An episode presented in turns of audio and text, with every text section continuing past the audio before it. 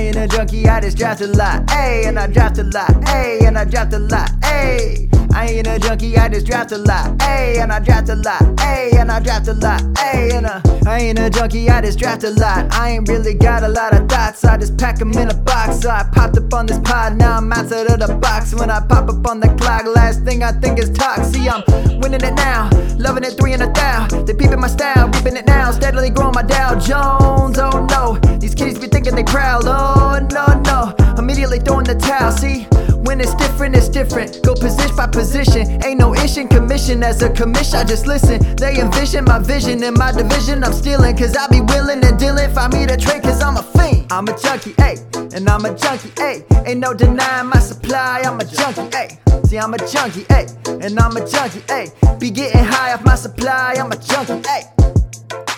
Hello, everybody. Welcome to episode 126 of the Dynasty Junkies podcast, proud member of the Dynasty Addicts Podcast Network, the DAP Network, if you will. And we will and we do every week. It's amazing. With me this week, once again, Rocky. How are you, Rocky? How you doing today? Good. Happy to be back. Excited for uh, title week. I got I got my share of, of title teams going this week. I think uh, I think it's eleven out of out of forty, so not not Ooh. too bad. Uh, well, when you Ain't get bad. forty, it's it's a little easier to get eleven. So Yeah. uh, That, that's not bad. That's I'm in. I'm in. Think I'm in four out of seventeen, and I'm happy. Well, five if you count one that ended. So five championships, you know, title games out of seventeen, which I'm fine with. So I, it, it's it's that time of week. Obviously, by the time you're listening to this, you probably already know if you won or not. So hopefully you won. If you didn't, just keep listening. We'll make you better. If you did, keep listening because you're amazing and you must know what you're doing. So just keep listening. But with us this week, we've got the one and only Seth Woolcock. How are you, Seth? Boys, I am buzzing tonight. It was ski day, so I was cruising down the mountain, having a little bush lights going down there. Breece Hall jersey on. I saw a There kid in an. Aaron Donald jersey, shoved him out of the way, say, "Get out of here! Your Rams suck." I'm, I, I was rolling down with the 101 in my opinion. Breece Hall boys, so I, I'm electric. It's championship weekend, um, so I was glad to start it off on a good note before this uh, Thursday night football shit show we got going on. yeah, Oh, yeah. And again, for anyone listening, enjoying you already know. you're not enjoying Joshua Dobbs to Racey McMath.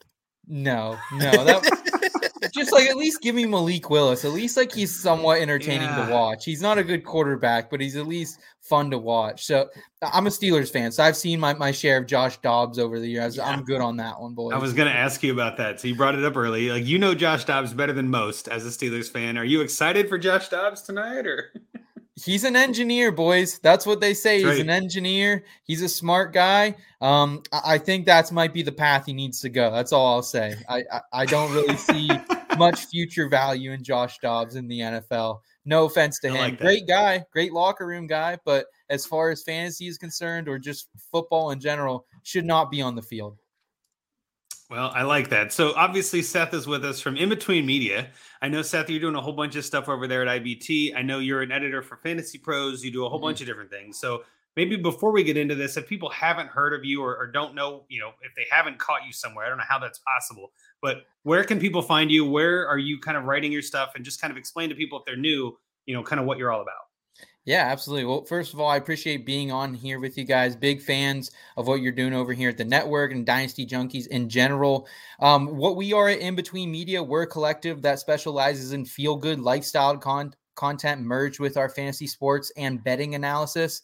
And whether it's fantasy football, fantasy NASCAR, PGA, live tours, we got it for you guys over on the YouTube through our columns. And we just do things a little bit differently, man. Like we really do try to you know every piece of content has some some type of lifestyle in with it as well. And it's fun man. I got a great group of uh, people over there helping me with it. So just continuing to help people win championships and continue to help them have fun along the way. Because what's the point if we're not having fun guys right Oh, Exactly. amen to that. And I think every time I read an article on your site, it feels like those Matthew Berry articles. It feels like those articles that you're like getting an insight into someone's life and kind of picking up on some other things that are in your life. You know what I mean? It kind of it helps Certainly. bridge that gap. And then it's like, okay, into the football. It feels, and it, this isn't meant to be an insult, but it feels like the football is kind of like the afterthought, which is what I love about reading your stuff, where it's like I'm getting to read what Seth is up to today, or what Nate and Jen are Yeah. up to today, and like and Scott obviously and others. Like it's just a really good way that I think you guys it really personalizes it. Like I, I nobody else really does it that way. You know, you, you, don't see that a lot on any other site. So I'm a big fan of what you guys are building over there. So I'm really glad we could have you on this week.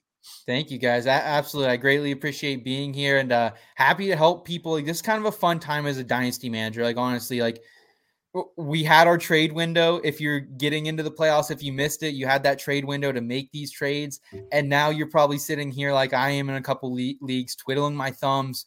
What the hell mm. do I do now? So I'm excited to kind of jump into that with you guys as well.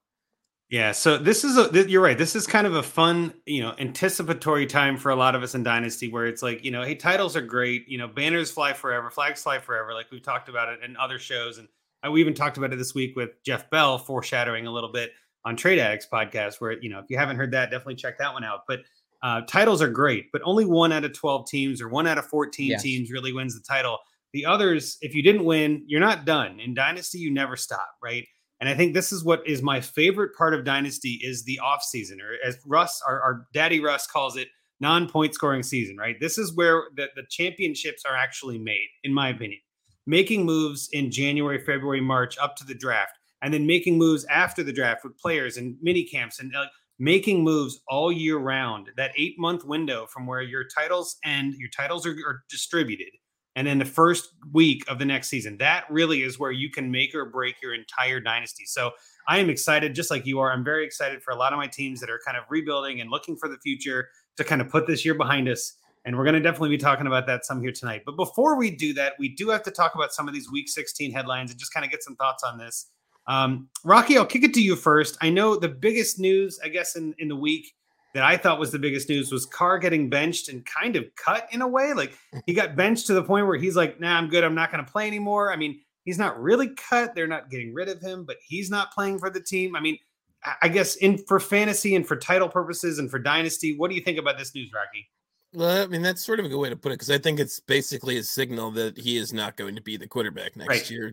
The reason they're doing this is he's guaranteed for injury. Uh, if he gets injured, his contract next year will be guaranteed. I think even part of 24 might be guaranteed if he gets injured.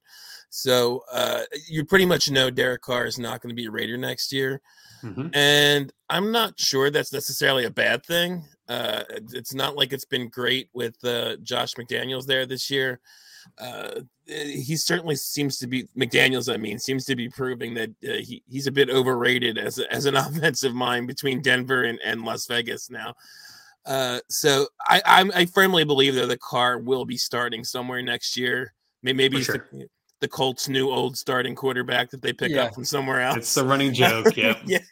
Uh, but he, he, will be a starter somewhere. So, uh, and I, he's someone you can get on the cheap. It's kind of right up my alley uh, in terms of trying to get a guy uh, in super flex that you don't have to pay a lot for. And uh, so I, I kind of like him as a buy. Like I, he, he's not he's never going to be great. He's he, his his ceiling is probably that sort of uh you know the Kirk Cousinish thing I always talk about, low end QB one. Although Kirk's Kirk's doing even better this year. His QB yeah, six, he's he's dialing up now. My guy, he's my guy, Kirk Cousins. But uh, well, are you gonna say, Andrew? I mean, well, I, I, just wanted to jump in with like the, the, fact that you're talking about Carr, and we're obviously bringing him up here, but like the fact that you're talking about Carr as a starter is is kind of the weird thing to me. He is a starter. There are definitely, I mean, if you look at the NFL, there are 32 starting quarterbacks in the NFL. You know, maybe let's say 35 if you want to get into some actual battles, right? Mm-hmm. Carr is easily in the top 30 quarterbacks in the NFL. I would put him in the top 20 myself. Certainly. So I think for the Raiders, they're saying they don't want Carr next year. They're going a different direction. I totally get it. I get where they're coming from. And the trade deadline in the NFL is passed, so they can't trade him now.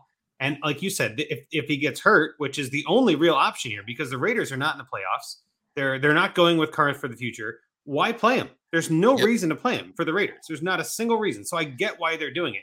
It just sucks for those of us in fantasy that have come this far. And I know I've got a couple teams that I yes are I'm not in the playoffs. I'm not. I've already eliminated that had Carr or that had Adams or that had Waller, and now I'm like, yep oh, like that's really where the itch comes in. It's like I really wish they'd be continuing with what they were doing because for me, Carr is obviously a big loss. But what does this do to Davante Adams? What does this do to Darren Waller, Seth? I mean, kind of. I know you've got some thoughts on Carr, but we're kind of pivoting into the other players. What are your thoughts on them too? I mean, man, I, I, have to say, like the Raiders fans are relentless. They've been in my DMs, in my mentions for months now. I had a, I had a take a couple months ago that hey, the, the cornerback matchups for Davante Adams coming up and in the playoffs are kind of frightening, and I don't really want a part mm. of it. That was before he went on that massive run to end the regular uh, regular fantasy football season, and he's been stinky. He's been really stinky in the fantasy football playoffs. I have him on two championship teams going into this weekend, and uh, you know I'm looking for pivot options. Jarrett Stidham we know who Jarrett Stidham is at this point, boys. He's an, below a below average NFL quarterback, a career backup. Um, you know, he had he has moment to shine. We all thought maybe he'd be the starter for New England heading into you know life after Brady. Wasn't the case. As far as like the future value for Adams, guys, it is muddy. It is very muddy right now because it's almost like someone put this tweet out a couple months ago, but it's almost like if you guys remember that scene from The Hangover where uh, Bradley Cooper calls the, the wife of, of, the husband says, "Hey, we effed up." Like like that's what Davante Adams and his agent should be thinking right now for leaving the Packers and Aaron Rodgers. Like, and it's funny. Gone- part of it, I was just to say, part of it was because he wanted to hook back up with this guy Derek Carr, and now he's going to be gone. and now Carr's not there. Yep. Yeah. Crazy I mean, how that works out, right? He wanted to be closer to family too, which is you know I you can understand that, but mm. overall, like we don't know what the situation is going to be. The Raiders don't have a top 10 pick that they're going to be able to go up and get one of these good quarterbacks. Maybe Leavitt's one of these, you know, uh, questionable quarterbacks fall to them in the draft. But overall, it's very muddy and like Darren Waller, it's the same thing, but worse. Waller hasn't produced in two years. Like we need to take no. the name value away from from Darren Waller. I think Renfrow will continue to be a value, whoever the quarterback is, because that's who Hunter Renfrow is when healthy. Um, but yeah, guys, it, it's a it's a crapshoot right now, and like who knows what happens with Josh Jacobs? Stellar this season. Yeah. He's gonna have to get franchised if they want him back. Well, that's where I was going to get into next. But before we talk about Jacobs too much, Rocky, what are your thoughts on Adams? Do you think he's kind of washed? Is this like a, a red flag and you're out, or what? I know we talked about it a little bit on on Trade Addict, so I don't yeah, want a spoiler I, alert for anything there. But what are your thoughts on that? Yeah, we did, and I, I I kind of was leaning that way there. Whereas I I do want to get out on Adams, and that's kind of what we were talking about. Mm-hmm. Uh, uh in that case, it was pivoting to uh, Devonta Smith. Mm-hmm. Uh, I would love something like that, even though, as we talked about, he's he's never going to have the elite upside that that a Davante Adams has had, and even has had this year uh, for many games. He's had a lot of boom weeks, uh, but yeah, I agree with Seth. I mean, uh, we have no idea what that quarterback situation is going to be now, and the guy is thirty, I think. Davante Adams is he hit thirty or is he twenty nine? That's a great question. I can look that yeah. up while you keep going. Uh, yeah. Anyway, but he's he's he's at that age where it's like yeah. you're not getting that many more, if any, elite years left, and with no quarterback. Like he is 30. Have, yep. Yeah. We have no idea who the quarterback's going to I doubt it's going to be Jarrett Stidham. And if it is, that's not a good thing. So maybe yeah. Tom Brady. Like that is the only possibility I can see is, out there. That is that even that great though at this point? Like I don't know Brady this year, and if Tom he doesn't Brady have has a lot going perfect. against him, guys, getting sued for the cryptocurrency stuff, divorce. Like Tom Brady has had a hell of a year, so like I'm willing to give the goat a pass for this one year. I've bet against Brady enough in my life as a Steelers fan. I don't need to do that um, as a as a fantasy manager.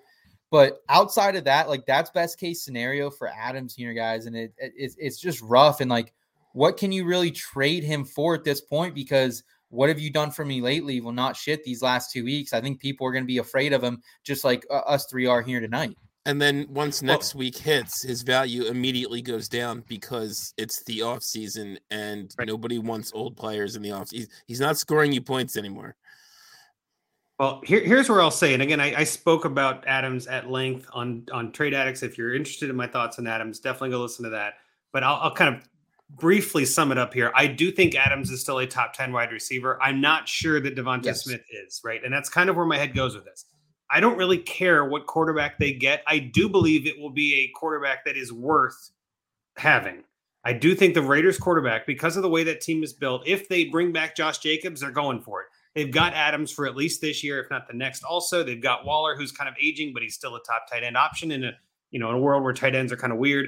I think Hunter Renfrow is coming up nice. They got Foster Moreau behind Waller, who's actually done okay this year here and there. So I don't think the Raiders are looking at a totally scrap down to the studs rebuild. So they're going to get a quarterback that's going to still be good.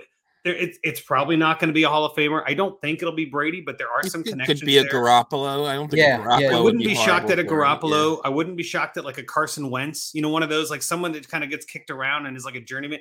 Honestly, I wouldn't be surprised at like an Andy Dalton type, like one of those like mm-hmm. quarterbacks that's in the back half of the league but not dead.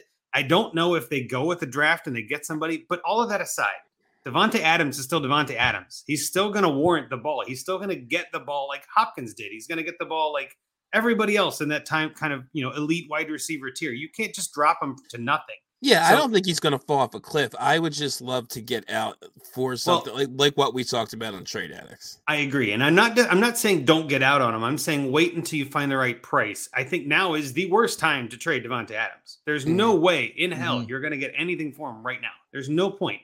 You cannot trade Davante Adams. If you have him on your roster, you're holding him, and you're waiting for like we talked about this. You're waiting for the next burst of hope.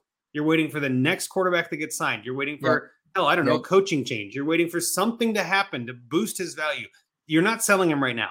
On the flip side, I would love to buy Adams on the discount right now, right? If you're not listening to this, and if, if you are, of course, you're doing great. You're not going to sell Adams. If you're not listening, and there are a lot of people that don't listen, unfortunately, there are thousands of people that don't listen to this podcast. They don't know not to get rid of Adams. They're going to panic sell and they're going to sell him for pennies on the dollar. I can guarantee you, guarantee you in the next two weeks, we're going to see trades come through for Davante Adams that are bonkers. It's going to be a 23 second for Davante Adams. Give me Adams all day on that. Like there are going to be a bunch of those trades that come through. So do not sell low. Just hold. Because again, there's no points to be scored. What are we worried about?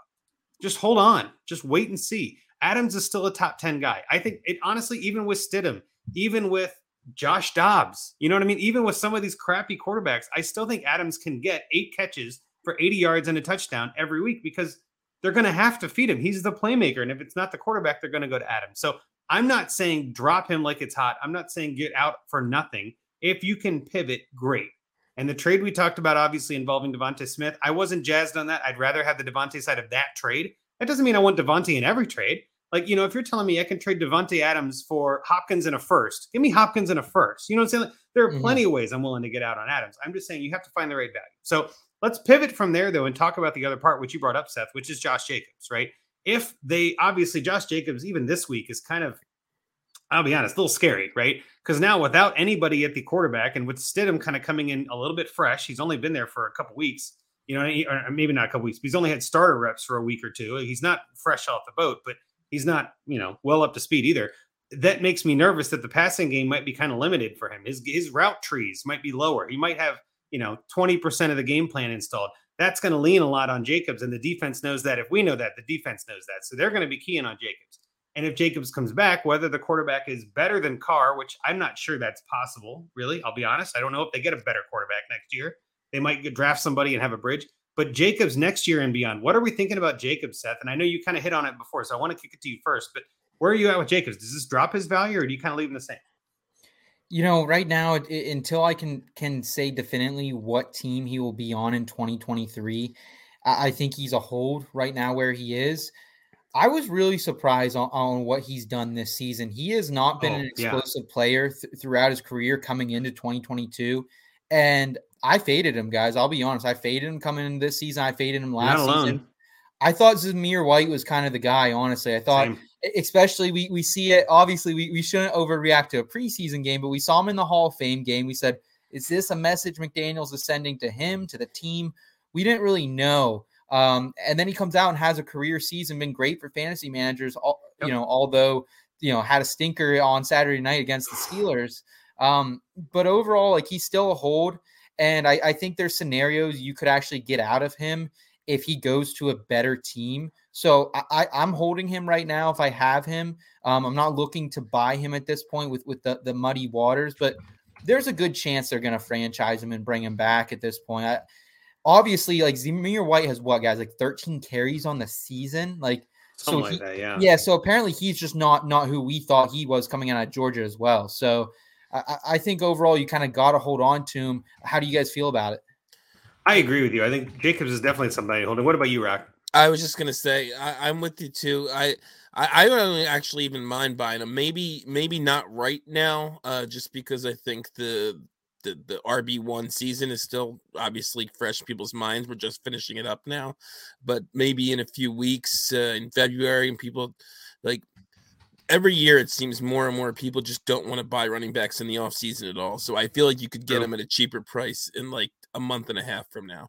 Um, so I, I wouldn't even mind buying him because he's still young enough too, where he could have multiple good years left. I think he's only. It seems like he's been around forever, but I think he's only like 24, uh, 25 at the most. But I think I think it's 24.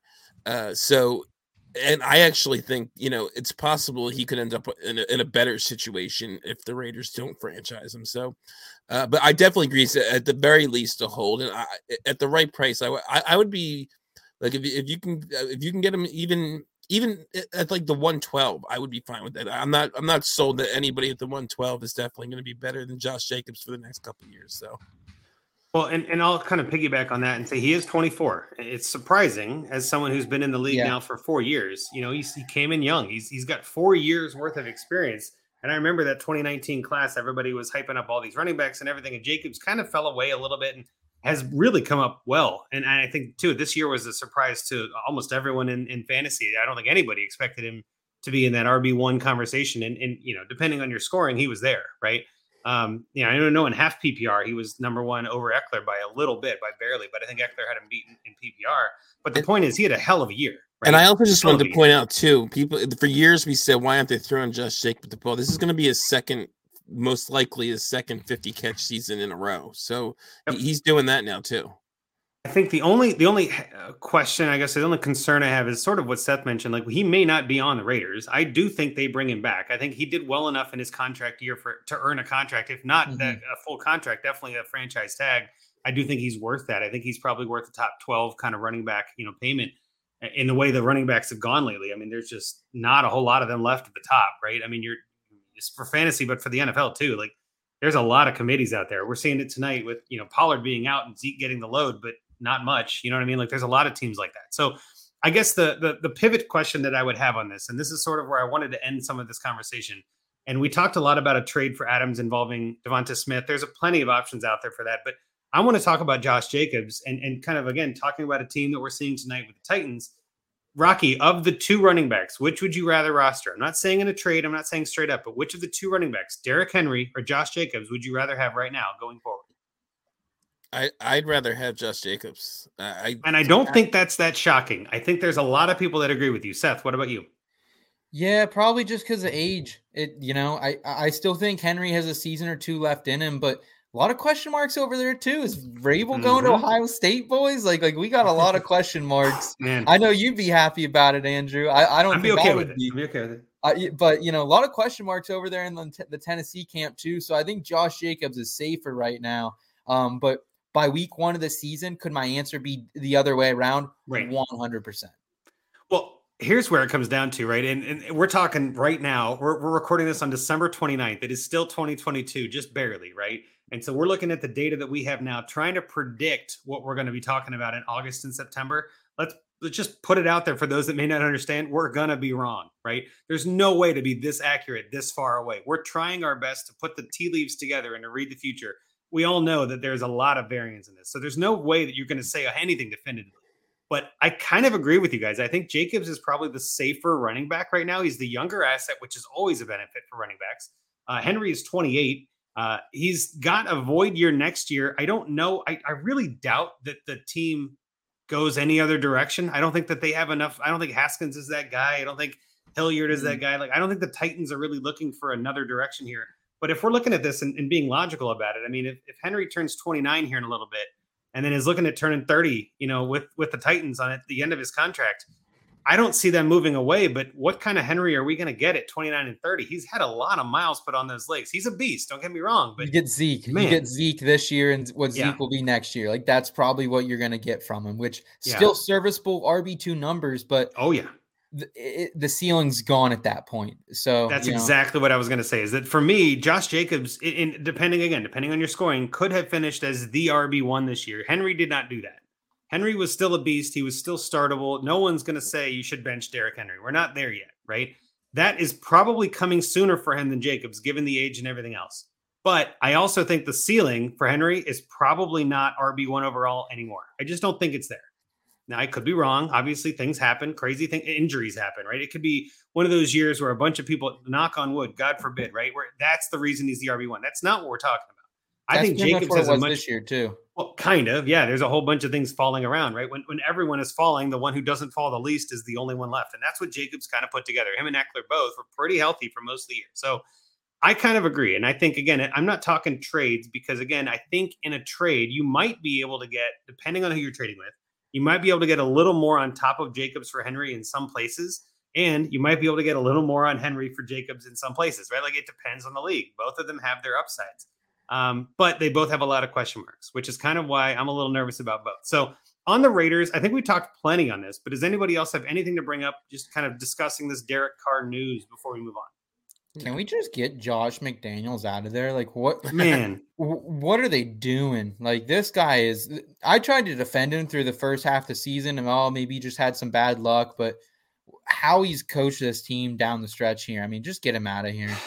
I, you know what? I, there's no way that they get rid of him. I don't think that's going to happen. But I'm with you. How do, where do we sign up for that? Right? Like that's probably the best answer. If we could, and this is going to sound crazy now because we know things we didn't know last week. But if you told me next year it was Carr, Jacobs, and Adams, and hell, Waller and Renfrow keep everybody, and a new coach, I think all of them get a boost. All of them get a bump for fantasy yeah. in the NFL.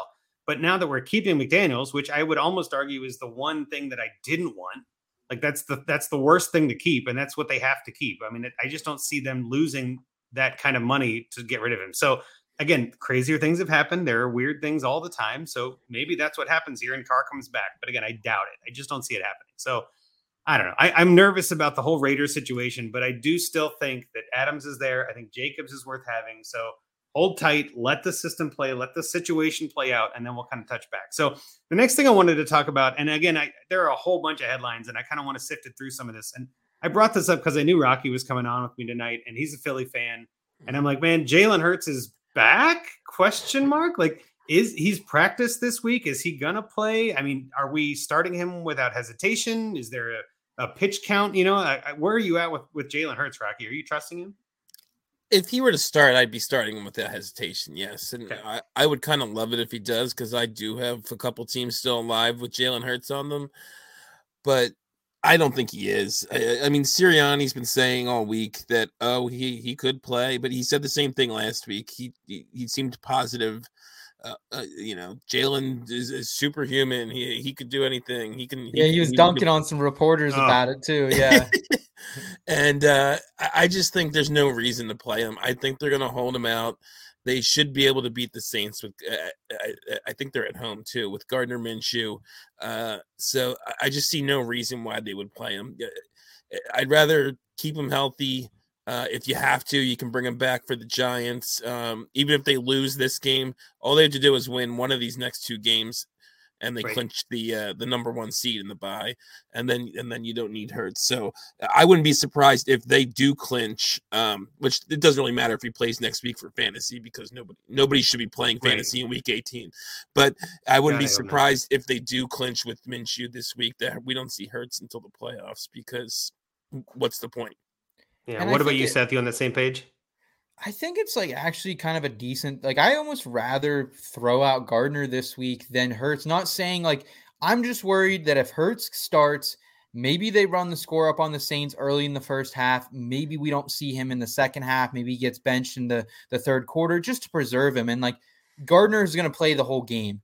And Gardner Minshew was a QB1 last week. He averages over 17 points per game in the Eagles system. So he's still a serviceable low end QB1, high end QB2 this week for me against the Saints. So I almost rather have Gardner play this week as much as that, like, I just think there's less risk that, you know, that, that he's not going to finish the game. So I completely agree with everything else Rocky said. I don't think they need him to beat the lowly Saints right now. So, uh, yeah, hopefully you guys have Gardner Minshew rostered because I'm in a couple leagues and like I'm debating throwing him out there in some super flexes this uh, this week for the championship.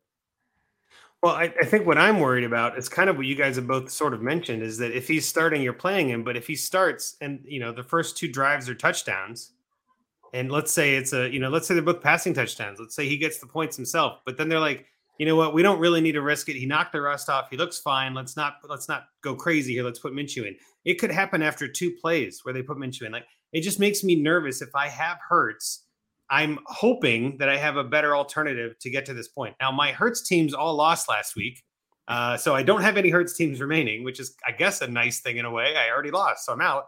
But if you have Hurts on your roster and he was your starter up until now, um, it's a risky move to play him. But I think what Rocky said is probably what I would do too. Is like, hey, if they trust him, I'm trusting him. Let's go Yeah. down with it. Yeah, I think Yeah. if they play him, they're not taking him out till the game's not in question. Like I think Well, I it think would have that- to be like twenty eight to six in the end of the third quarter or something before. They Well, I think your your point is more like if they're playing him, they're not planning on taking him out at all. They're going to let him play the whole game, and at that point, you know, why why play him at all if you're going to play him for just two series? Like just Right. hold him out. I agree with you, but I'm saying that you, you'd be crazy to say, that's not an option. Like it's definitely an option. You have to make sure you, you keep that in your brain. But overall, I do think if Hurts plays, you play him. I think the real question comes down to though is is he going to come back dominant? Is he going to be you know three touchdowns passing and one rushing and 100 yards? I don't know about that either. Even if he plays the whole Mhm. game, we've Mhm. seen a whole bunch of players that should do well that aren't doing well right now that are either working through injuries or coming back from injuries. And with the playoffs ahead, that's much more important. So why why take the hit? Why run for eight yards when you can just take the knee after two yards? Right? There's a whole bunch of other gameplay things in this for him. And again, kind of alluding to what I said earlier, and again, this shouldn't really matter for fantasy, but if they play Minshew this week and they clinch, uh, I, I wouldn't be surprised if they sort of do what you said the next week, where Hurts does play like a quarter or a half, and then they just take him out just because they don't want him maybe necessarily going because at that point they have a bye too. So then they're he's going to the playoffs having missed like four weeks or five weeks, whatever it is, before he plays his next game. Uh, so I, I think if he plays this week, he's playing the whole game unless it's out of hand, and they can, you know, then they would definitely, I think, would take him out to avoid injury. Uh, otherwise, uh, I think you're just going to see again. I think it's like 80 20 that it's going to be Minshew anyway. I, don't- I don't think they want to risk him, uh, even if he's mostly healthy. I don't think they want to risk him. I think they'd rather just throw Minshew out there, like like uh, Seth said. He looked he other. I mean, he had a couple turnovers, but one of them, Yeah, I a couple of those receiver's fault Yeah, too. yeah Yeah. Uh, and uh, he looked really good last week. And I, I don't think there's any reason not to just rest Hurts from a real NFL perspective. There's no reason I think for them to play him. It's it's a game you can win with Minshew, and why not? You don't really need to win it. That's that's the other. Like, Yeah, yeah, you that- can that win it, but it's not actually. even that vital. I mean, like you'd want to. I'm, I'm sure they'd prefer to get the Of course. this week, but you're right. I mean, they can lose this week and and they can win the next week against a Giants team that's also probably going to have nothing to play for that week, Bingo. and uh and they can still clinch. So I just I think it's so. 80 20 might be optimistic um in terms of or like the 20% chance that Hurts plays that might be optimistic it might be more like 5 or 10 Yeah, yeah, and I think again, it, it Hurts is a is a you know, weird story. I know weird it sounds negative, but like a hell of a story this year. Like there were a lot of people that thought he was going to be trash, and he did not disappoint. I mean, he was QB one in a lot of leagues and and deserved Mhm. it, and and carried people to the title game. So congrats to that. If you have Hurts, obviously you're you're doing well. And I hope he does come back. And again, for NFL's sake, not for fantasy, but for NFL's sake, I hope he's fine in the playoffs and we get to see full Hurts. I, I want to see 100% Hurts. And I think the team obviously wants to see that too when it matters the most. So let's hope they do the smart thing. But the last thing I want to talk about, keeping with the quarterback theme, was I mean, and again, I feel like we've talked about this before. I've talked about it on a few different podcasts, but Tua Tagovailoa is officially benched this week, and they're starting Teddy Bridgewater after his third or fourth or seventh concussion. We don't even know, right? Um, I know there are a lot of discussions to be had about this, and, and we talked about it again on Trade Addicts with the ick and things like, do I really want to play Tua if he's not healthy and all this? Like, and my question for us tonight is just more like, should he come back this year at all? Like, the Dolphins are most likely in the playoffs, and you know they're probably going to be a six or seven seed or something like that. I don't think they're better. I don't know if they can be better than that. Maybe they can, but either way, is, is Tua done for the year? And, and Seth, I'll kick it to you first. What are your thoughts on Tua in general with this whole mess that the concussions? Yeah, so it's it sucks to see. You know, like honestly, like like from a story standpoint, Tua has been a really good story. I doubted him a lot coming into this season, as I think a lot of people in the fantasy football industry did. But he's proven us wrong, and, he, he's been stellar at least earlier in the season. The last couple weeks, he's been shaky at the end. You know, really threw that Green Bay game away. I, I was riding the Green Bay uh, money line, so I was happy about it. But overall, like it, it sucks. But I don't know if he should come back, but I think he's going to. this technically is only his second concussion on the record. They're they're deeming that first one the back issue. So this is technically a second concussion. It's worrisome for from a dynasty, you know, career long standpoint. But for this season, I think he'll be back.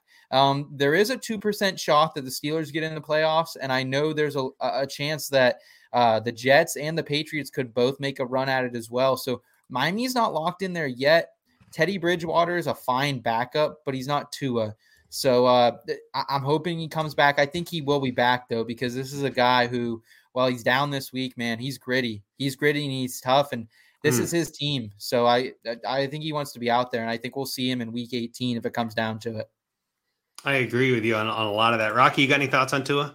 No, I think Seth pretty much covered it. I do, I do think he'll be back, and uh, especially if they're in the, you know, if they're have, have they clinched the playoff spot already? No, no, Okay, no. they're it- not clinched. No, they're the seventh seed right now at eight and seven. They're a game ahead of the Patriots, the Jets, the Titans, Steelers. Like they're a game up on those guys. So they're only one Yeah. game out. I mean, they're not. Yeah, it's not a guarantee. But yeah, I mean, if they're in the playoffs, I think he's coming. Even if he doesn't play Week 18, I think he'll be back for the playoffs. So I think he's playing again. And and and I, like I said, I think I pretty much agree with everything Seth said. So no need to to repeat Well- all the smart stuff that he said. That's right. There you go. Well, the only thing I'll add, I guess, if if there's even anything to add, is that you know, let's let's kind of pivot this back to dynasty. Are we worried about Tua in dynasty? Are we worried about him as a you know a, a, liability or something that we don't want on our rosters because of the re-injury concerns? I mean, obviously, the best situation for Tua is to to sit down, not play, and to rest the brain, and to kind of not let that you know be a thing.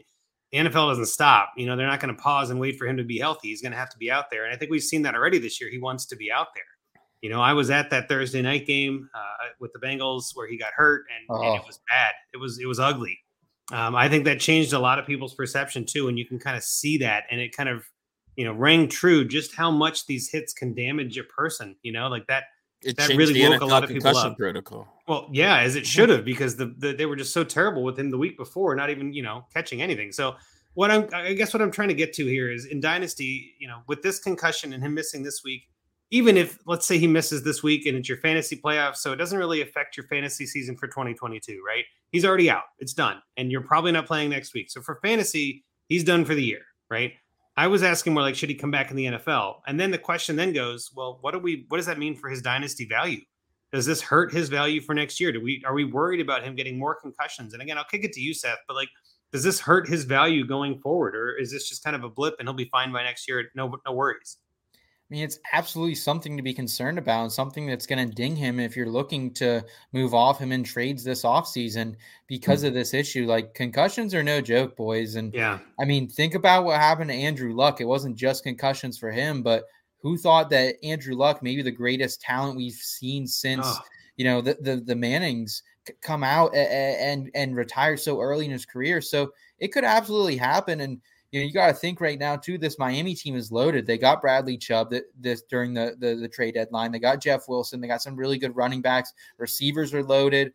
Offensive line could, as always, use a little bit of work. But this is a win now team, and if if Tua has these issues next year too, like they're gonna move off him. Like let's just be honest, boys. They're gonna move off, off him. As awesome as a guy as uh as, as the new head coach is, like I, I still think McDaniel would move off him as Mike well. McDaniel, you know? yeah.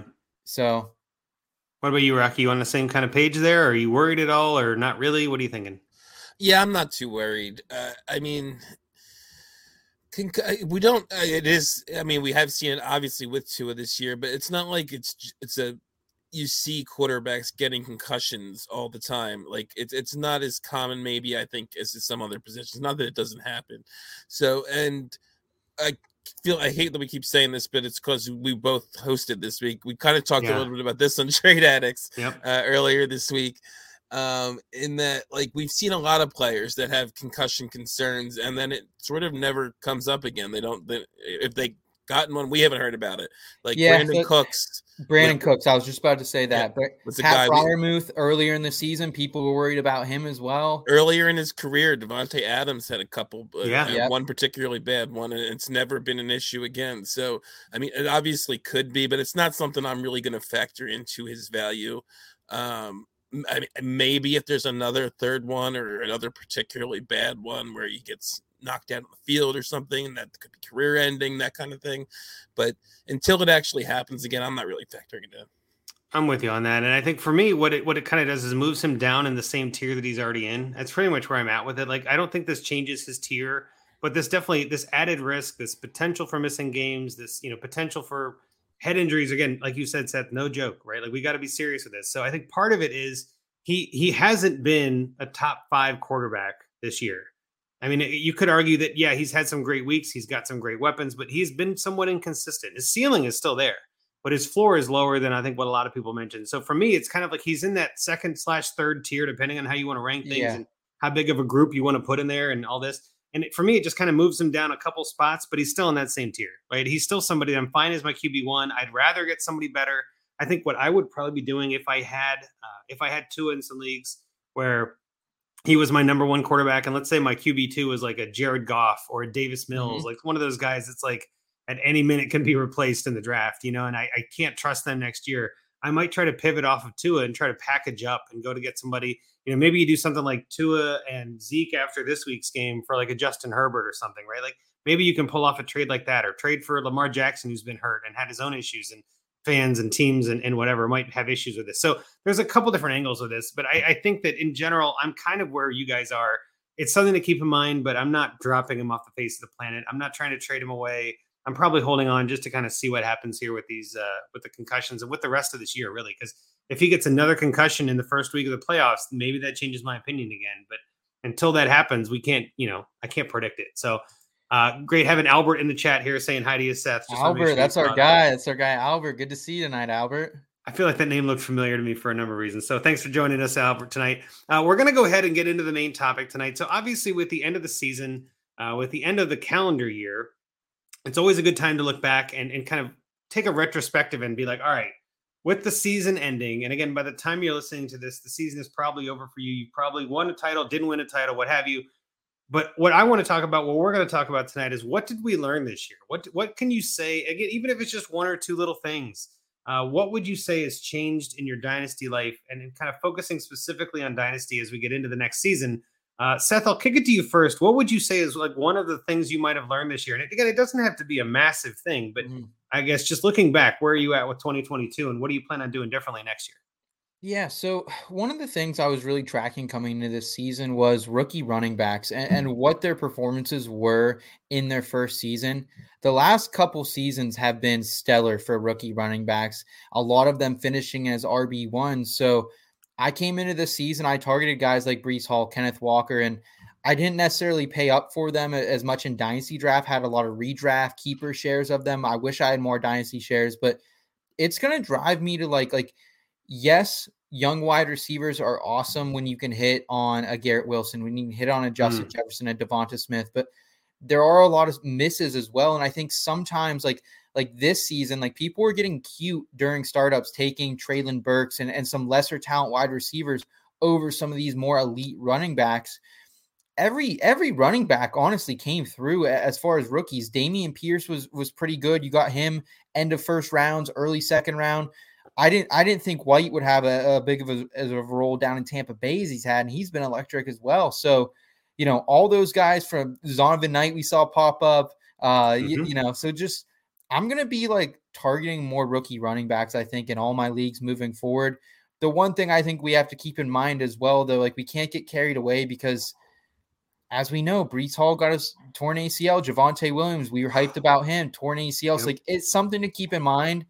The upside's there. And if you can get someone to stay healthy the entire year, which is super, super hard to do, um, it, it, it could pay off really well for you. So, keep targeting those young running backs. I know that's something that it's not too revolutionary to say that. We know that as managers, but I'm going to keep going after them and I'm going to keep trying to sell these aging running backs. Like I know Josh Jacobs just had a career career year, but uh, you know, if I can flip him for that 101, give me some Bijan and and package some other stuff to to get that, I'm willing to do it. Well, I think you're you're breaking some news here, Seth. Let me make sure I heard you just saying younger running backs are better. Are we sure? Like that doesn't. Yeah. That can't be right. But no, but yeah. I, I I'm kind of poking fun a little. But at the same time, I agree with you. Like the more I play Dynasty, the more I feel like the stereotypes hold true. They, um, yeah, yeah. Like the older receivers, you don't want as much. You want younger receivers. You want younger running backs. You want younger quarterback. Age definitely matters and all this. But rookies are something to focus on. I like that. Uh, what about you, Rocky? I know there was a lot in there, and you might take some of that too. But anything else from there that you might have learned in 2022 that you're taking forward with you? Yeah, I mean, I, I will agree with what Seth said too. I mean, definitely the rookie running backs is definitely the way to go.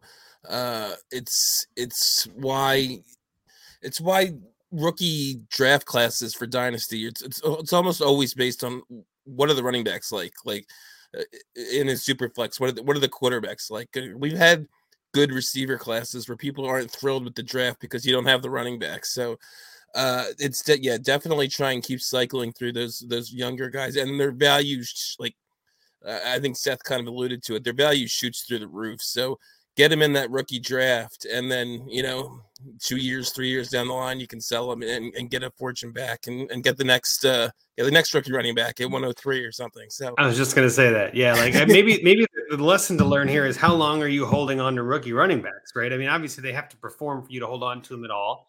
Um, I think they're the, the one thing I kind of use this as a pivot into one of mine and rookie running backs are obviously something I want more of, but you also have to pick the right one, right? I mean, like I, I would much rather have a first rounder than a second rounder. Duh. But at the same time, do some of your research. Look at some of the kind of play calling things. I know I was a little bit higher on Isaiah Spiller coming into this year because I thought, hey, they drafted him. They want him. They want him to someone to spell Ekeler, which even Ekeler was like, we need somebody to spell me. That didn't happen. You know, Ekeler carried the load again and yes, was dominant again. And Spiller, all that talk was nothing and was pretty much droppable in some formats, right? Where it's like you don't want him on your team at all. You you know you don't have taxis. Maybe you only got 25 roster spots in a 12 team league. He might be on waivers right now still, right? So there there are some there are some narratives, and this is kind of my my lesson, I guess. There are some narratives that make sense that don't pan out, and and I would say don't be too afraid to learn that lesson quickly and get out ahead. I think a lot of times I hold on too long to players, especially players I draft, where I feel like I, I did the research, I like this player, I'm getting a good value on them, what have you and I don't want to drop him. I don't want to trade him for less than I, I spent on the draft. You know, if let's say I drafted Isaiah Spiller at the 203 in a draft, and then somebody in June before the season even starts is offering me a 24, you know, in this case a 23 second for him. You know, maybe I look at that and I, I actually genuinely take a look at it and I take my head out of it and I'm like, hey, maybe this is a is a chance for me to get out early because there's no way he's worth that now. I don't want to say that is true for every case, and it's more like you know case by case basis. Do some research on that, but I think part of where I'm going with this is rookie running backs are great until they're not. Uh, rookie running backs are terrific in some cases. You know, Breece Hall dominated this year until they got hurt. And I'm not saying the injury is something we can predict. I'm not even trying to get there. It's just more like Breece Hall was was a beast and deserving of that 101 spot. I don't think it's going to happen now because of the injury, because of course he comes back from that. There's some stress. He's lost points, yada yada. Mm-hmm, um, mm-hmm. There's talk about Jonathan Taylor. Is he the one 101? I, probably not. So my lesson is more like there are probably more running backs that churn through that top 10 than any other position. And rookies generally find their way in there sooner. So I'm kind of with you on that, Seth. And that's where I, I like rookies for sure. One other point I wanted to make before we finish up on that is uh, if you're getting one of the highly regarded ones, one of the first round guys, one of the first two or three running backs, whatever the kind of the tier break is before people, you know, start thinking there's a drop off coming into the league, they, those guys don't even necessarily have to really perform, and you can make a profit on them. Like Javonte Williams did not have an RB one season last year, and you he was like through the roof. Oh yeah, it was crazy. Point. Yep. Season. Or e- even a better example, Cam Akers did next to nothing oh, his rookie yeah. year. Yeah, he had a nice yep. little playoff run, and everybody was paying like two firsts for Cam Akers that following off season. So, uh, it, people always talk about how quarterbacks hold their value in superflex. The elitely, the elite regarded running backs coming in, unless they completely like fall off the face of the earth in their rookie year, and like I said, you could argue Cam Akers was doing that for like 10 games that season and he still he still increased in value. So the elite running backs uh college prospects they they also hold their value usually for at least a year or until that injury has you gotta you gotta hope that uh and like i said Breece Hall's pr- pretty still highly valued as well and he had an injury so uh but he, he was performing as well though too so mm-hmm. that helped but yeah they're gonna hold their value so i mean that that's what again going back to what i said quarterbacks and running backs are, are, are what make a draft class and and both uh tend to hold their value No, I agree with you on that. And I did want to bring this up. I looked it up while you were saying that because I wanted to make sure I got it right. Before the 2021 season, right after Cam Akers had that amazing playoff run, like you were talking about, I got an offer sent to me for I would send Cam Akers and Noah Fant, and I got back Josh Jacobs, OJ Howard, and a 22 first. Right. So like I sold Akers for Jacobs and a first pretty much because Fant was a name, but it didn't do anything. But still, like that was the kind of trade you were getting at the time. Oh, and if I'm looking at that, like that's crazy now, obviously, but like that was a great deal then too, you know? And I think at the time I trade, and this was coming off the year, I believe, um, after Diggs got to Buffalo, I traded Akers for Diggs straight up that offseason. Oh, there you go. Yeah. So, I remember uh, hearing you talk about that before. yeah. That's a great trade. Great trade. All right. So, Rocky, you got anything else, I guess, on your 2022 learn list? What else would you say you put together this year? And I mean, this is also almost even more basic and it's more of a reminder, but I feel like it was, it kind of was stressed more to me this year anyway than in past years.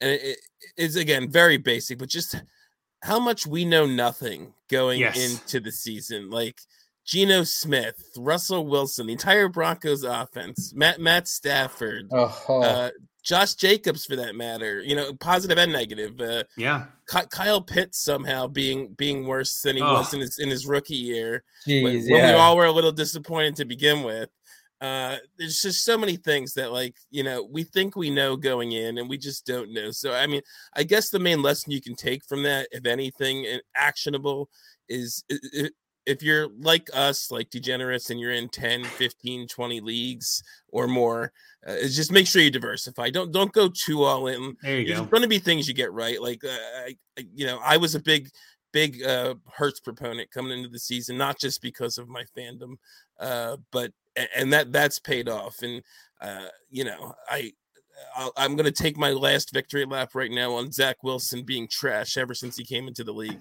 Uh, an old record you're playing there, Rocky. I know, but I have to be bringing it up because it's finally come to fruition. It's also very true now. It was, yes. it was kind of you could it's speculate still, on it last week. Now it's no, very true. Yeah, because before the season, people were still acting like, "Oh, he might increase in value." Like, no, he's. Yeah, I had some hope. I had some hope. yeah, I had some hope. There yeah. were people out there. I know. So I, I was getting all those weapons. But my on, point is, there's things we get right, but there's so many things we get wrong. Uh, and, and, it's just good to to kind of remember that and not go too all in on on any one narrative. I, I was even thinking like the entire NFC West. Like we thought that was going to be a shootout right. every single week, and that did not happen. and the NFC East was supposed to be terrible, and then yes. they're all blowing up yeah, and all in the playoffs somehow. Like what the? Yeah, I, am with you. And it actually that's a perfect segue to one of the things I wanted to mention was embrace the chaos. Right. Um, I, I think a lot of times it, it and this may sound odd for all three of us who are you know content creators of our own right i am constantly you know creating content answering dms answering questions doing my best. I'm, I'm trading in my own leagues. I'm you know trying to make the best decisions i can with the information available. And then there are just sometimes it doesn't work out right? Mm-hmm. and just it, it's as much as you want it to be true it just isn't true. And i think the the quicker we kind of just accept that instead of dwelling on it um, I'm not to say you you obviously learn from our mistakes, you know, learn where we can get better and learn. And that's kind of what we're doing here, right? Is like looking back and be like, all right, what can we be smarter? But at the same time, just accept that you can't predict everything. Like I just said before, too, right? Like we're not going to be right in nine months. It, it, the chaos is part and, of the fun, even too. even in season two. Like yes, Christian Watson after six weeks was a total bust. Yep. And, and, now, like every you know, everybody wants a piece of Christian Watson. So yeah. Oh, just... I got them all, baby. I, I, all. I, have a lot too. Seth, actually, I was pretty high on them. I wish I had more. Yeah. yeah. Well, I guess what I'm saying too, though, is partially of the of the don't beat yourself up variety, right? Like, yeah. Yeah. Don't don't take it too hard if you don't get something right. I I know when I was in one or two leagues and I only had you know eight receivers I really was paying attention to, and like the rest of my bench didn't matter you know, between the two teams, it was like, well, then I have to get all these decisions right. Like this is very important to me. And kind of to your point too about diversifying, you know, get in more leagues because then you will end up having almost every player anyway. And you're like, well, I'm just happy that everybody's alive and everybody's playing, and I'm just I'll figure it out, right? Yeah, yeah, um, yeah. I think. By that, the way, that, it makes it much easier watching games when you yes. have a lot of leagues because you have because you have every player. So it's like you don't care that one guy did bad and one guy did good because it helped you and hurt you in, in multiple places. Oh, I, I, can't tell you how many times on a Sunday I'll be watching Red Zone and see a touchdown and just go, oh, I don't even know if I have that guy. Like I, yeah. I probably have him on Where, three teams. Whereas if you're like in like two leagues, you're living yep. and dying on like every, you know, every play, TD yep. lamb catch or drop yeah. or whatever. Yeah, that's the and maybe that's the second one I was going to get into is that find your sweet spot because I think for everybody the sweet spot is different, and by that I mean how many leagues are you in? I think that there are definitely people that have a ton of fun in one or two leagues. Great, have a yep. ton of fun in one or two leagues. If that's your thing, if you know you've got four kids and a part-time job and a full-time job and like you're doing you're creating content i don't know like whatever mm-hmm. you're doing if you're busy and can only handle that great don't join more leagues but if you feel like i don't want to say you feel like it's easy but if you feel like you can take on another roster you can take on another you know set of, of friends to trade with or you know another dm chat of whatever version then i say do it and i i am actually I, i'm probably going to be you know pounding this drum a little harder this year than than usual but adopt an orphan instead of starting up uh, there are a lot of orphans. There are going to be a lot of leagues that are looking at, at, you know new managers and fresh meat and fresh faces coming in this year. With the COVID leagues, there's a whole yeah. bunch of a whole bunch of people that joined leagues that didn't want to or that overextended themselves. That are you know maybe they were in 12 and they're like that's not my sweet spot and my sweet spot is eight and they got to cut down four leagues. Right? I would recommend taking over an orphan over a startup every day of the week. It's so much more fun it, you jump into a league that's already formed, that already has players, and your players on your team, you don't give a crap about. Yeah. It's like, let me just trade these guys away. I am not tied to any of this. And the guys on the other teams, you're going to learn a lot about them on those other managers, but you're going to be like, hey, I want Terry McLaurin for, I don't know, for my David Montgomery. And some guy's going to be like, hell yeah, I want that. And you're like, that was a steal. Like, it's a whole new market, right? And it's just so much more fun. Startups are fun too, don't get me wrong, but I feel like startups, you do the startup, you trade all around, you do what you got to do, and then everybody kind of sits there for months because you just got these guys. You you literally traded up to get Nick Chubb. You traded up to get Amon-Ra St. Brown. I'm not going to trade him to you just now. Like I literally just got the guy. You know what I mean? So like with startups for me, I feel like it's not as active and it you know, more boring. But at that same point, and kind of back to mine, find your sweet spot. If you like startups more and don't like yeah. adopting orphans, then do that more. But I the thing in overall with all of this is just have more fun in Dynasty. You know, join a new league, uh, set up a new league with some friends of yours, get out of leagues you don't like. All of that is the same theory of just have more fun with this. So, what do you think about that, Seth? Yeah, yeah, definitely want to echo what you're saying. Join leagues, but also like don't overextend yourself because I've seen so many people, especially like again that 2020 year, people were joining 10, 15, 20 leagues and it just got to the point where like I play in some leagues with people, especially dynasty where They've barely touched their roster all season. They mm-hmm. haven't executed a trade in a year and a half. They have been sitting on a shit ton of FAAB, and like it just takes the whole value of the league down a little bit. So, like, don't overextend yourself. If you feel overextended, I think you know that's when you fire up. Hey, does someone want to take this team off my hands? Because Rocky, you probably know you're in a shit ton of leagues, but like, it's not fun to play with those people who've no. been having the same running back in, in his starting lineup for two years who isn't even a start startable running back. You know, I I just hate that. I just hate that more than anything is having those like in limbo teams out there. Yeah, I agree with you. I I I agree with everything you said. Like, don't don't overextend yourself. Like, I'm in. Uh, you know, I always talk about the ridiculous number of leagues I'm in, but that is definitely not for everybody. I I do think Andrew always makes does make this point that it, you know if it's something you're interested in trying to, to keep having that many teams, or you just love doing this so much, like me, it, it does become easier. Honestly, like if you can yeah. do 15 teams, then you do 20. Te- the difference between 20 and 40 is not really that much of a difference. So, uh, and Andrew points that out all the time. Uh, so yeah, and exactly what you said too. Like when you have those leagues where there are people like that, it, it does become annoying. Um, and so yeah, don't overextend yourself. And if you're in leagues like that, you know, don't be afraid to leave them either. If you, if you have a lot of managers that are kind of being that way, um, oh. where you're being active, but they're you know they're not. That that's my first dynasty league ever got into with a, a, couple people i knew from college and you know started probably five years ago at this point and this was going to be our final year with it but it was one of those that like people just weren't really that active anymore in the commissioner didn't really want anything to do with it and like it was kind of sad but we just didn't play the final year of that league and like yeah it kind of sucked but at the same time like i was glad not to have to deal with it because it really didn't matter at this point so yeah, th- just kind of echoing what you said there, Rocky. Well, and, and, I'll kind of pivot into this and kind of wrap it up in a way, but and kind of kick it back to you guys. But um, I would say that my sweet spot, I didn't really find it for three years, right? So I don't want to make it sound like you know what your sweet spot is. I think Yeah. that's kind of the other thing with this is that find your sweet spot. If you're in a bunch of leagues now and it's overwhelming, hell yeah, get out of some. That's not your sweet spot, right? But if you felt like this year was easier or not as stressful or it was manageable, then keep all those leagues and see how the offseason goes. That's pretty much my plan. I feel like I had a I had 17 lineups I had to set every week, and that was just the right spot for me. Where I could still kind of focus on them. I knew who was in each league. I was able to pay attention to teams. I could keep in my brain who I had on what teams and things like that. For me and the way my brain works, that was my sweet spot. I'm not Mm. saying you need to join 17 leagues. That's Yeah, not what I'm saying. Certainly. And that makes no sense. I also know that I couldn't do 40.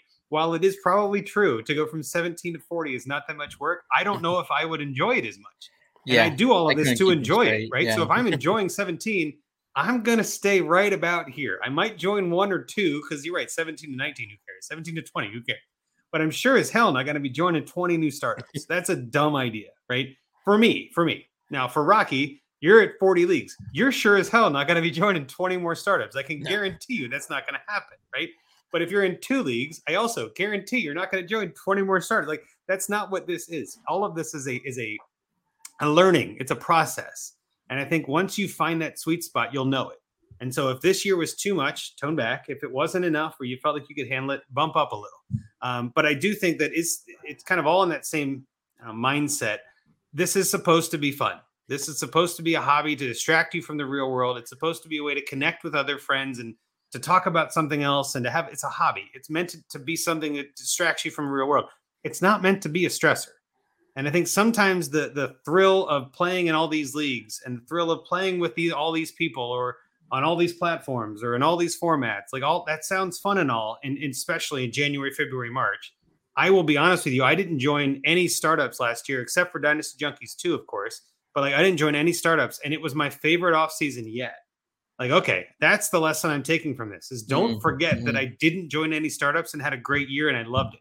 That to me is the lesson I'm learning. Right. And if I didn't join any startups and hated this year, maybe that's the lesson is go join startups. Right. So like just everybody's different. So I'm not giving you advice because I don't know who you are if you're listening to this. Right. If your name is John Smith in Albuquerque, New Mexico, that's hilarious. Please tweet me because I don't know how I got that right. But I'm not talking to you. I'm saying whoever you are, do what you need to make yourself have more fun with this. So that's kind of my bigger point with some of this was what did I learn in 2022? I had a good time this year. I'm in five title games. I, I made a ton of trades. I, I mean, I think I, I made more trades this year than ever. I made 180 trades for the season across all my Wow. leagues. Congrats, pretty man. good. That's I'm impressive. That's that. very impressive. That's awesome. I'm happy with that. And and there, my home league, I made zero trades this year. Not a single trade in my home league because nobody would trade with me. They all thought I knew something they didn't know. They all thought I was trying to fleece them. And I'm That's like, you know how it goes. Yep. You know what how though? it I'm in the finals there, and I'm like, you know what? I don't need your scraps. I got my drafted team, and I'm good to go. That's all. You just said like it's kind of better Yeah. that way. You know what I mean? But uh, any other lessons? Maybe Seth, I'll kick it to you first. Any other lessons you want to bring up? Big, small, what have you? Anything you're thinking about? Yeah, just as far as positional value goes after this year, like I don't know if it was just one of those years, but I've always been a, a, of the of the mindset I want a, a very valuable and reliable tight end. I Mm. don't know anymore, man. I have a lot of Mark Andrews. I had a lot of TJ Hockenson last year when he let me down. So I'm just a, like, if you picked up Evan Engram, if you picked up some of these guys who kind of came out of nowhere, like I almost think that's kind of the strategy. Get some of these lower value guys, trade a late third rounder, something like that of lesser value. Go after a veteran tight end who's been in the league for a while. And on the opposite spectrum, I've always been a, a guy who rolls with I have a lot of Tom Brady, a lot of Kirk Cousins, a lot of Oh. these kind of aging veteran quarterbacks. Kirk Kirk did work out. The the leagues I have Kirk in, I, I'm sitting pretty in a lot of finals with, but they're you know had a lot of Russell Wilson coming in this year. Like I'm paying up next year more for for good run or for good quarterbacks in a lot of these. Whether it's a super flex single quarterback league, like I want the Jalen Hurts, I want the Josh Allen's, and part of it's just because it's fun, you know. It like part of it is just it's fun to watch those guys. But I have no Josh Allen, I have no Patrick Mahomes, I have a couple Jalen Hurts, but not as much as I would like. So I I want more of that, you know. I, I will say on that a little though, because because you know you're going against my brand here, Seth.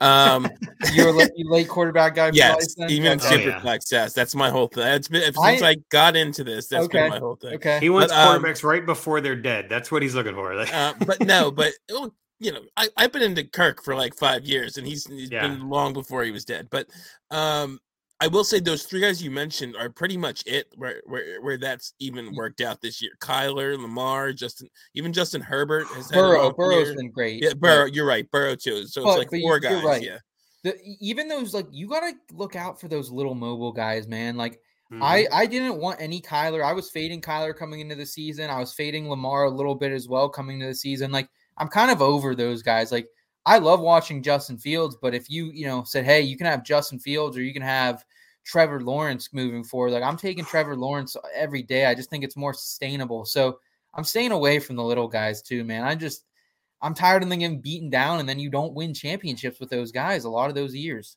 what, what about Hurts then? Hurts is different, dude. Hurts is a little more He's built, built and, like, different. yeah. yeah, Her, Her- I've always been a Hurts guy, honestly. Like, I think he's He does one, a I pretty good job of, as someone who watches him every week. A pretty good job of protecting himself too, running out of mm-hmm. bounds, sliding. Yeah, Yeah, and it just intangibles are off the charts, and f- for me, that actually does matter in fantasy football. f- For for my, you know, he's a great leader. He's always been a great leader, great stand up guy. We Yeah. saw it when he bounced around, but yeah, he, he's like as small as I would get, almost like. Keep, keep in mind, like Bryce Young's coming into this this season, and I don't He's think I want Like yeah. I would much rather I, I would much rather take some of these other quarterbacks coming in this.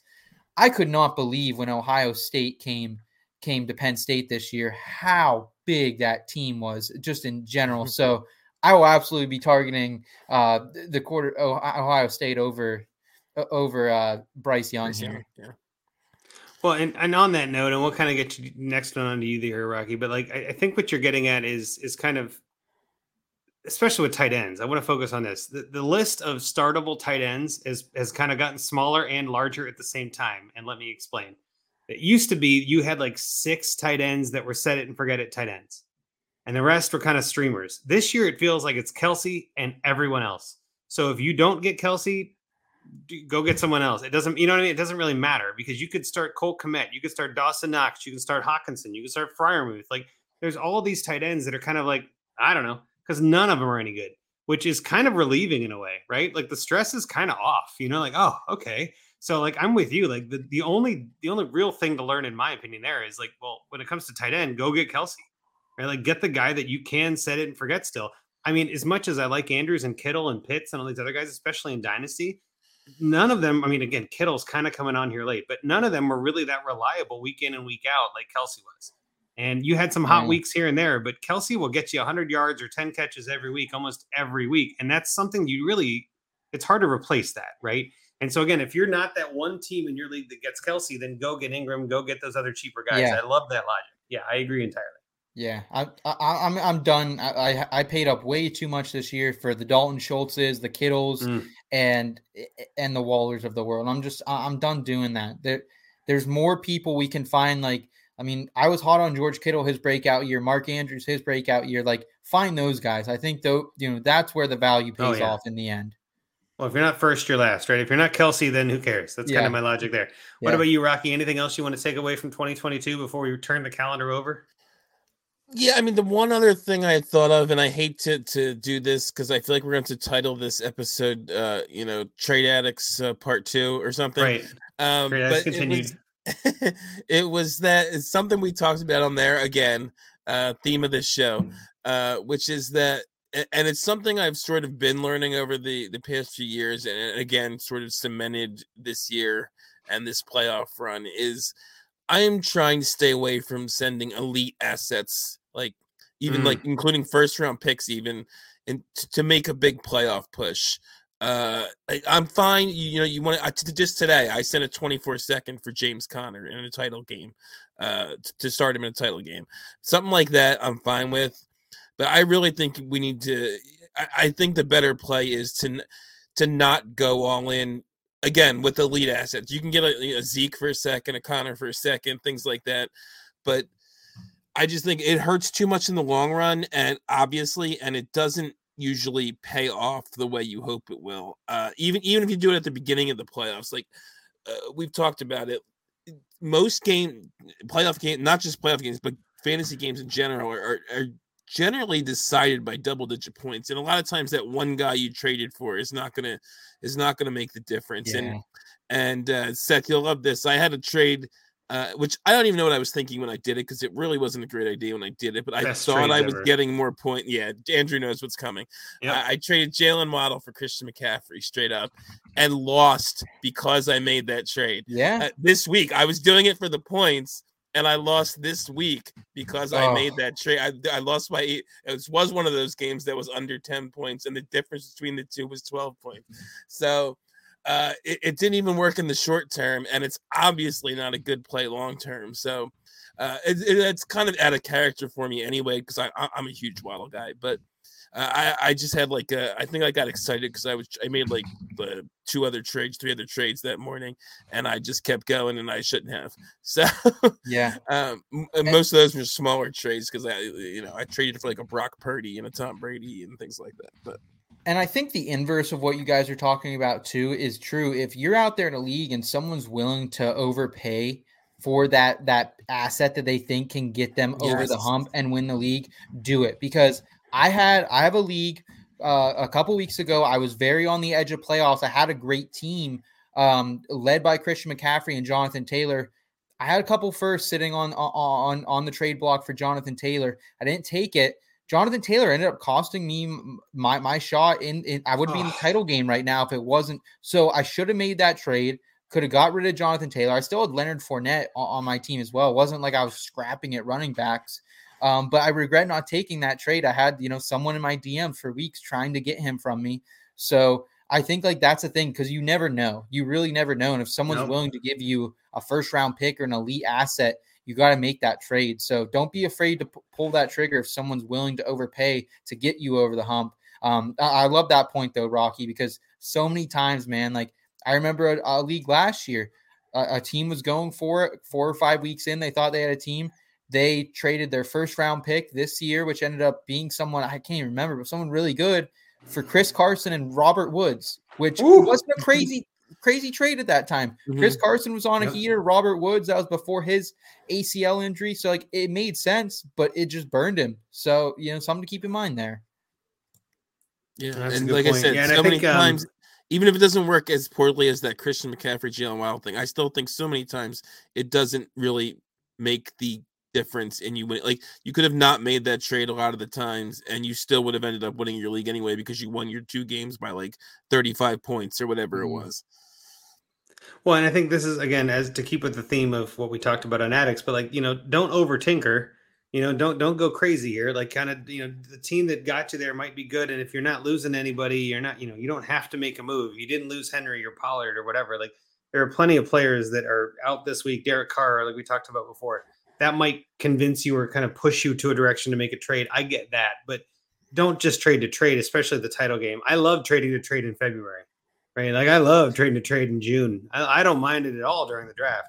But when you're, you know, when you're staring down the battle of you and one other team for that title, man, I'm more likely to say no thanks. I'm going to hold. You know what I mean? Like let's you got to really sell me on it. And the other thing is too, and, and I think this has been talked about in, in Dynasty in general, but maybe something to bring up. There's almost always that tax. If you're the title team and someone is coming to you with a trade, they're going to want a lot more than what the true value is because they know you're over a creek. Like you're up a creek without a paddle. Like you're over it. You're going to have to get a little more. You're going to have to pay that tax. Um, and I'll say, as someone who is in some title leagues and some who I'm not in every title league, right? Every title game, the ones that I'm in the title matchup, I feel like I, I don't want to sacrifice my future for two points. I don't want to sacrifice my 2024 draft capital for the potential for two points, three points, six points, even. Like, Potential, yeah. you Yep. know, like it, it- we, we don't know how it's going to pan out. Like unless it's a smash accept, I'm not doing it. Like I did take a trade today, which was again, it was kind of a monster. It involved Derrick Henry and all this, and maybe this is as good a time as any to, to bring it up. And I wanted to talk about this anyway, so now's now's a good spot. I am in the title contest in the Ohio Fan, OHFF, the Ohio Dynasty League. It's actually the Dynasty League Two is what we're going to be talking about, and find me a trade. But this is the same league, pretty much same format, twelve teams. Um, and I'm playing Scott Connor, our friend of the show, Scott Connor, in the title game. I, there are very few people in this game that I'm terrified to face. Scott Connor is one of those people. Scott Connor is one of the smartest minds in this game, and I'm like, I get to play Scott Connor in the title game. Well, losing that game, You know what I mean? Like, all right, uh, I am lucky to be there. I will be honest. So I made a trade where I have Derrick Henry, and I'm looking at it like, man, I need some help. Uh, it's a start one and then a bunch of flex. So I don't really need Derrick Henry, but I'm like, I need something. I'm losing Henry. So I traded away Derrick Henry, Deebo Samuel, Daniel Jones, and Curtis Samuel. And I got Stefon Diggs, Joe Mixon, Elijah Moore, and Tom Brady. So again, to recap, it's sending Henry, Samuel, Samuel, and Jones, and getting Mixon, Diggs, Moore, and Brady. Maybe that's a better way to put it. So I'm trading from Henry to Mixon. I'm trading from Deebo to Stefon Diggs. I'm trading from Daniel Jones to Tom Brady and Curtis Samuel to Elijah Moore. It felt pretty even. It felt pretty okay. I'm in the title game and I didn't feel like I was paying a tax. That's really why I did this. I'm like, you know what? I don't, I feel like I, it's two starters because I'm not starting Deebo or Derrick Henry right now. Like neither one of them are playing. I could use the starters and I don't think it kills me for the future. Mixon's younger. Diggs is a little older than Samuel, but not enough to worry about. Moore is obviously younger than Samuel, but Tom Brady, obviously the ageless wonder, who knows what his value is next year. And I'm not using him this week anyway.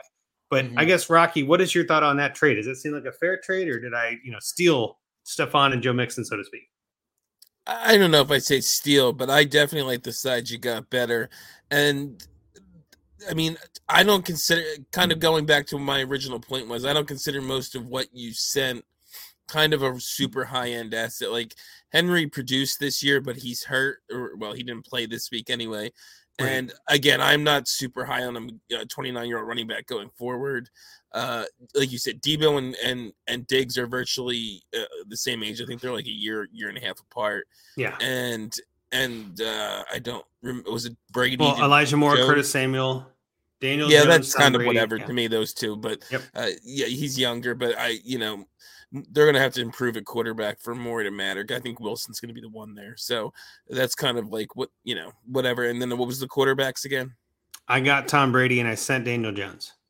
Yeah. And again, I mean, Jones isn't a high end asset. He's probably the better asset than Tom Brady because uh, I do think he's going to be starting going forward, uh, whether it's with the Giants or someone else.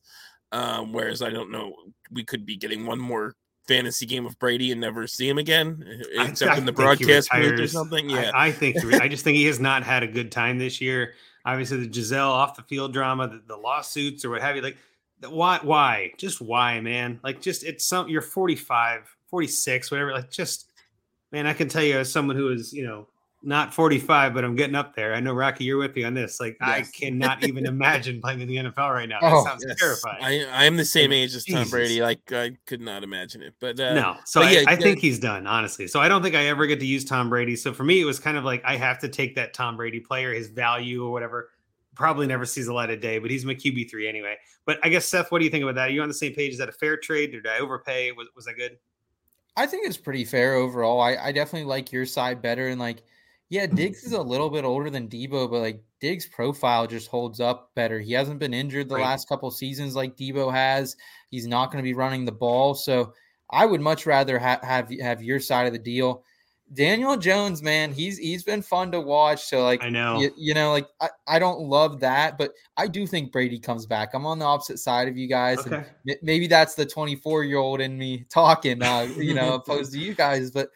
I think he's got one more rodeo, man. I don't. He's he been in out. the league as long as you've been alive, brother. Like what the heck? Like yeah, he, has got nothing. Like he's got like he's got nothing to lose now, though. Like he already lost his. Maybe family. that's that's a fair you know, point. You know yeah. what I mean? Like at this point, it's just like go all in. So I think we see him. I don't know whether it's Vegas. I don't know whether it's it's the Saints, and we see him and Sean Payton. Sean Payton come back. I don't know if it's San Francisco. I don't know what's gonna happen, but it's gonna be fun, man. I, I'm not giving up on the goat yet. That, I that's so that. funny that you said that. Like Seth, Seth does not know an NFL without Tom right. Brady in it, and he's 24 right. years old. yeah, yeah. L- literally been watching this game since I was, you know, five, six years old. I can honestly remember 2004, 2003 when I first started. Hell, watching. He might have been the goat by then. You know what I mean? Like depending on how you look at it, like.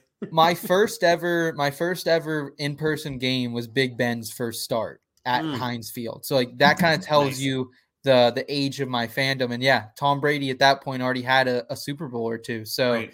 yeah, he's all I, have known. So it's hard for me to let go of it, I guess. That's crazy. All right. Well, I think that sums it up pretty well. I mean, is there anything else you guys wanted to bring up on the what did we learn? I think that, that covers us pretty well. But anything else? Nope. Nope. Awesome. All right. Well, let's get into the the next part of this listener league update. We got some updates.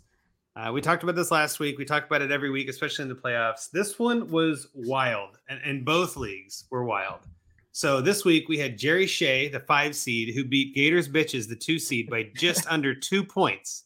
Crazy upset, right?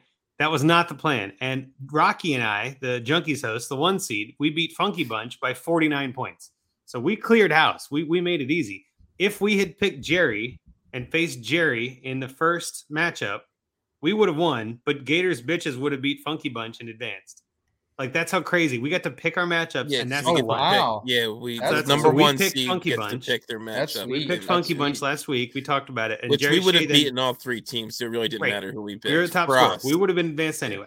But that's the craziness of this. So Jerry advances there because he, I guess, got lucky and didn't get picked by us. He Yeah. was able to beat Gators bitches by two points. Like it was real close. Which, So by the way, the Jerry's team is favored over us this week on the MFL. They are, yep, and, and that that is not favorable in a sense. But again, I, I do kind of I was thinking about like I, maybe it would have been nice if we we Maybe should have picked them last week. Yeah. I don't know. I don't know. That these are the these are the games we play. So anyway, we are facing Jerry Shea for the final this week. Congrats, Jerry, on making it that far, and we'll give you guys an update when we can on on how that all plays out. Uh, week uh, the Junkies League two was a whole different world. None of the none of the hosts are in the finals here. We we've uh, both of us had this startup as a 14 teamer, and none of us are are doing well, which is entertaining. Yeah. But we have Coast to Coast Dynasty Mercer beating Policy Gronks by 48 points. So two seed beating a three seed There pretty handily. But the upset here was Bing Pot beating Andrew Ember's team by 25 points. Andrew was the only one that got a bye. His team dominated all year. And Yeah, Bing ours Pot, he just picked to let Bing people Pot. know it's sort of like the NFL playoffs. It's seven teams, and the Seven one teams team get gets a bye. Cool. Cool. Yeah, because cool. it's a 14 team league. So this is the one where Bing Pot was picked by Andrew Ember and took him down.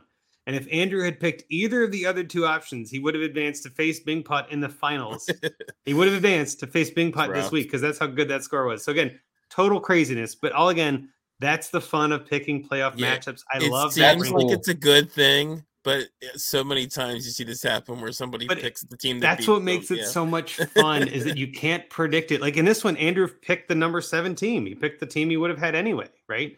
Uh, we did not do that when we played Funky Bunch. We let Jerry Shea, the fifth seed, go to the other team. Like we, you know, we sacrificed. We would have won anyway, but it's just interesting how it all plays out. So it's just another wrinkle. I highly recommend That's it. very So cool. Very cool. anyway, in DJ two, we've got uh, Dynasty Mercer facing off against Bing Pot for the title, a two versus seven there. So congrats, guys, for making the final game. And like I said, uh, we'll update everyone on that when everything is final. Um, next up, last up, we've got our favorite segment of the show. I want to make sure that we we give props to our man Har for this. So hang on one second. Find me a trade. Find me a trade.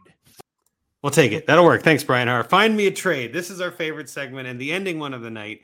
Uh, we talked, uh, Rocky and I talked to Jeff Bell on Trade Addicts this week, and he was talking I about how he seriously looked- have to title this something with I- trade it, addicts. it almost is trade addicts part two. But We were talking with Jeff, and he said, "Man, I haven't had a lot of time to find some trades in my leagues. He's been kind of busy. He's in you know twenty leagues or whatever." So we ended up using one of his leagues that doesn't have a trade deadline. And like I said, it's the second league of the one I was talking about before. It's an Ohio Dynasty League. Uh, 14 guys here in Ohio that all do a live draft in Columbus in May. It's a lot of fun. A uh, ton of great guys in this league. I'm not going to go through it because we're obviously it doesn't matter. Uh, but at the same time, Jeff was kind enough to give us his team. Uh, kind of a middle of the road team. I, I don't know if I want to say it's a bad team, but it's definitely got some holes. Uh, it's a 14 team super flex, half PPR, point per first down, uh, minus four for interception. I believe that's all true. I didn't double check that. Might, might not be true. Doesn't matter. Start 11, QB, two running back, three receiver, tight end, three flex, and a super flex, 30 roster spots, and then 10 IR, but it's pretty much unlimited IR. Um, and I got some thoughts from Jeff on this. He said, you know, I was like, hey, what are you looking for in a trade if we were able to find one? He said, looking for young wide receivers and quarterbacks in a trade. Of course, the devy guy wants youth. Who knew? Um, he said he's got pick number four in the rookie draft coming up because again, he's already out of the playoffs. He knows his spot. He's praying for Stroud or Young, or he's praying that Stroud and Young are there, or he's in trouble. He may tank, to be honest, to get Caleb Williams or Maye in 24, which I thought was hilarious. So I came up with a trade that I think is pretty good, but I kind of want to kick it to Rocky first because I love I love the logic of your trade and it's more draft pick oriented. So Rocky, why don't you go through yours first, and then we'll go. well, do we want to go through the roster? Yeah, I that's a better can. I, I don't know if you have it up. I, can have it up. Yeah, I'll I- pull it up. I, you're better with sharing the screen than I am. I always screw that up or something. Yeah, But- I, I kind of uh, glazed right through that. Yeah, but I'll, I'll pull it up. If you want to start reading the names, I'll pull it up for the listeners. So his quarterback, he does have Josh Allen, but after that, it's Jordan Love, Davis Mills, Desmond Ridder, and Bailey Zappe. Uh, I think this is by design because I know Jeff is pretty much a zero RB guy. He does not have much at running back. Uh, he's got uh, Michael Carter, Damien Harris, Khalil Herbert, Cordarrelle Patterson, uh, and then mostly just some, you know, bit and pieces guys, guy like Deion Jackson, those kind of guys. The fodder. yeah, exactly. Uh, it's got Treylon Burks, Gabriel Davis, Romeo Doubs, uh, Jalen Waddle, Jameson Williams are kind of the highlight at wide receiver. And again, some filler pieces, MVS, Isaiah Hodgins types. And then at tight end, Albert O is probably the best one he Well, has. Pitts on IR. Uh, I'm sorry, I did. Oh, yeah, I, I okay, didn't look down at the IR. Pitt, he does have Pitts. Uh, no one else significant on the IR. Again, That's it, those though, are yeah. mostly filler pieces, and then Albert O, and then not much else there either. He's got Uh, Rob Gronkowski. I love that dedication of still having. Oh, Rob I have him Gronkowski on holding like, out like hope. eight rosters. I think. I, I had him on one up until like two or three weeks ago, and I was like, "That's it. It's over. The dream's over." He would have come back by now, but I love that. I love it. Yeah. So uh so that's pretty much his roster. And my trade was I, I thought it was kind of a smaller one, but I thought it made a lot of sense with what Jeff wants to do. Uh it's just trade he has the 104, like we said. Um, it's just trading the 104 and the 204. And I might, if this doesn't do it for the guy, I might be willing to throw a little something else in, something in the range of a late second value or something like that. But I think this could work uh, to Kevin Galusha for for Mhm. one. I'm not sure if I said that right. Sorry if I butchered your name, Kevin, and you actually hear this uh, for for the 102, and that was mainly just because of what he said about Yes, praying for Stroud or Young, and, and I think it makes sense too with his roster. Uh, it's not it's not a great roster uh, right now, and I am uh, more a proponent of getting you know high end quarterbacks or rookie quarterbacks in the draft when when when your team's not good because they are going to hold value, and then you you can trade down from them later if they hit or you you need other pieces and things like that. But the the Kevin uh, he does have he's got he's got weirdly very old team. He doesn't even seem to be trying to rebuild despite having the 102. Uh, I don't know if he plans to. So if he does, getting the extra pick might be more attractive. Um, if he is sticking with this though, he does have uh like to, I'm always the worst at trying to find these when I'm looking for them. Uh, he has Dak, Gino, and Trey Lance at quarterback, so he doesn't necessarily need to get Young or Stroud. Uh, and uh, he is he's probably a little weaker at running back. He does have James Conner, but how much longer does James Conner have? He does have. ETN as a young guy. Clyde Uh, Edwards Hilaire. I mean, yeah, he's Pacheco, done, right? James I Cook. mean, like- how much staying power Yeah. do those guys have? Yeah. Yep. So uh, the 104 would be a prime spot for the probably the second running back after um after Bijan or receiver, even like honestly, even Yeah, if he's, he's willing very to be light zero RB, I mean, yeah. Yeah, he's very light at receiver. So I agree with And- that. I thought that was a great trade. 104 and 204 is the kind of trade you need to do to get to 102. Yeah. I mean, again, I think that could go through. I know a lot of leagues that would be enough, and especially like what you said, the guy doesn't need a quarterback per se. Um, and I know with Jeff obviously wanting and mentioning that, like that would be a trade that could maybe get pulled off. I think you have a better chance of having that happen now than the closer we get to the draft. Agreed. I, I feel like th- that's the kind of trade I would love to send right now because if you get to the draft and all the hype around it, whoever has Kevin at this point, whoever has the 102 is going to want more than that. Uh, And- you know, I think I the think price is going to go up. Perfect for him too, because like he like like I said, he probably does not want he probably wants to draft the RB two or the wide receiver one, and he figures, oh, I get a free 204 out of it. So I Mhm. mean, it makes a ton of sense for him, makes a ton of sense for Jeff, especially a 14 teamer to try and get another quarterback is is, is big. So yeah. Well, and Kevin Galusha has another first too. So just to be clear, I looked at the list here. He's got another first, which means again, trading back might make sense. Like let's add some more picks. He's got a lot of holes. Like I like that logic. What about you, Seth? Thoughts on that one? Yeah, no, I, I I'm completely in, in game for that. Like, if you want to get up to the 102 at this point in that super flex format, that's what you have to pay. Um, Yep. right now, this class is nice enough where I think the 204 is going to be something you know of Yeah. value. Um, but but I think overall for Jeff, if you're looking to get that get that quarterback upgrade there in the super flex, that's what you got to do. So Rocky, I really like this one you threw out there, man. Yeah, I'm a fan too. That's why I wanted to start with that because we just talked about the whole Stroud or Young thing. Like that perfectly yeah. addresses that issue. Like praying they fall, yeah, they'll be there at 102 if at one of them yep. for sure. And you can both, have your so. choice probably because yeah, Bijan, I, mean, I, think, even in a lot I'm, of super flex drafts. I'm pretty confident Bijan's going one, even in super flex. I agree, but there could be a crazy thing where yeah, know, in a 14 team super flex, yeah, one of them 14 team yeah. super flex is different, right? Exactly. So I, I like that making that move to guarantee. or you could if the quarterback does go one, you could take Bijan at two and then trade him for a quarterback. Bingo. I, I, like that move no matter yeah. what. It's kind of what I'm saying. I like that. So I'll do mine next because it's sort of what Seth was going for, but I think it's still worth you know bringing up as a secondary option because yours is bigger than mine, Seth. I'll just say it that way. Uh, but so this would be send Treylon Burks to the team of Madman Hartitz, which are obviously you know a co-managed team with Ian Hartitz and Madman from HQ. We've got send Burks for Christian Kirk and Zach Wilson. And I literally wanted to pick a Zach Wilson trade just to see Rocky's face when I mentioned it. But I also think uh, Burks is having an okay game tonight. You know, it's just one game. The, the Titans are kind of a team in disarray. I think there's a lot of name value on Burks still, and now might be the time to get some value back.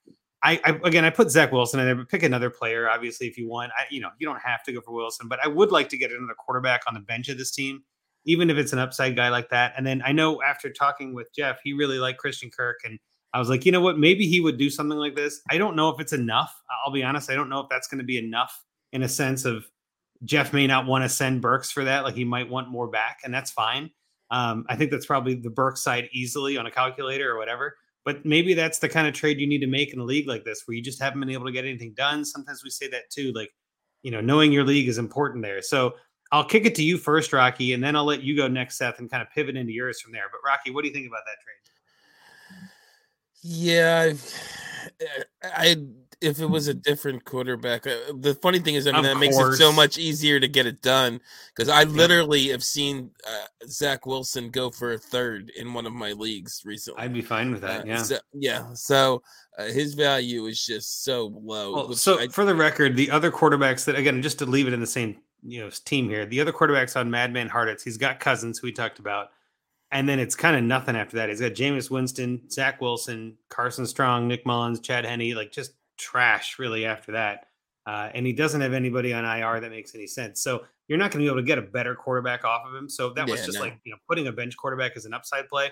And again, I think Kirk is a pretty good receiver. I am nervous about Ridley, of course, but yeah, if you want a better player, go for it, Jeff. If you want to try to grab you know DJ Chark instead or something like you know, go for it. Obviously. But I just was again, I wanted to see your face when I mentioned Wilson. Right? Yeah, I just I just think Wilson is unsalvageable, so I really don't want Wilson. uh, and, I do like Burks. I, I I think he's kind of maybe even undervalued to what he should be because he has he has produced fairly well on a I, I believe at least uh, I remember hearing earlier in the year I haven't checked recently but on the uh, in terms of like a per route run kind of basis mm. um especially given the offensive environment he's in. Uh, he's not really set up to succeed greatly between uh, Tannehill and multiple games with Malik Willis and an injury and all that kind of stuff. So uh, I kind of think he's a little undervalued. Uh, so I think I'd rather hold Burks, but I don't hate it. Okay, and then Seth, your thoughts, and then if you want to get into yours because it was similar-ish. I guess it had Burks too. I'm fine with this trade. Like I, like Rocky said, I'd rather get someone else other than Zach Wilson at this point. I just I, I, I don't see it. I always point. love the fellow and Zach I'm a, Wilson hater. And I, well, right. I, am a frisky Jets guy. Like I actually low key, I I, I was yeah. all in on the Jets this year everywhere I could get them, and yeah, Zach Wilson just didn't come to fruition. But outside of that, like I don't mind Christian Kirk, Kirk for for Treylon Burks. I know maybe you're selling Burks a little bit low there, but I'm out. I, am out, man. I've been out on Burks for a long time, and he makes me nervous. Yeah, yeah. I was pretty high on Burks coming in too. It sounds I like was too. Yep. I was okay. high on him, but now yeah. I'm not. I've kind of come around. Sounds like, like Seth maybe I missed. Once he ran, once he ran at the combine, that's kind of what like I, I, was mixed on him coming into that, and then once I saw that score, and then the breathing issues in camp, I was I was all the way out. I put a lot less stock in combine than a lot of people do too. Okay, so maybe part of it. Yeah. Okay. Okay. So to kind of counter Andrew, and I will say when I when I put up put this trade together, I didn't realize he had Kyle Pitts on IR. So little bit of a mistake on my end, but I saw his roster and I saw a huge hole at tight end. Like Albert O was the one name in there who, you know, could be worth something eventually, probably not. So I went with also trading Burks away. I packaged him and Michael Carter. Um, and this is to the team known as Konami Konami Code. Um, and he is Breece Hall, so I thought maybe he'd want Michael Carter. He Carter's of more value to him than anyone else in this league. True.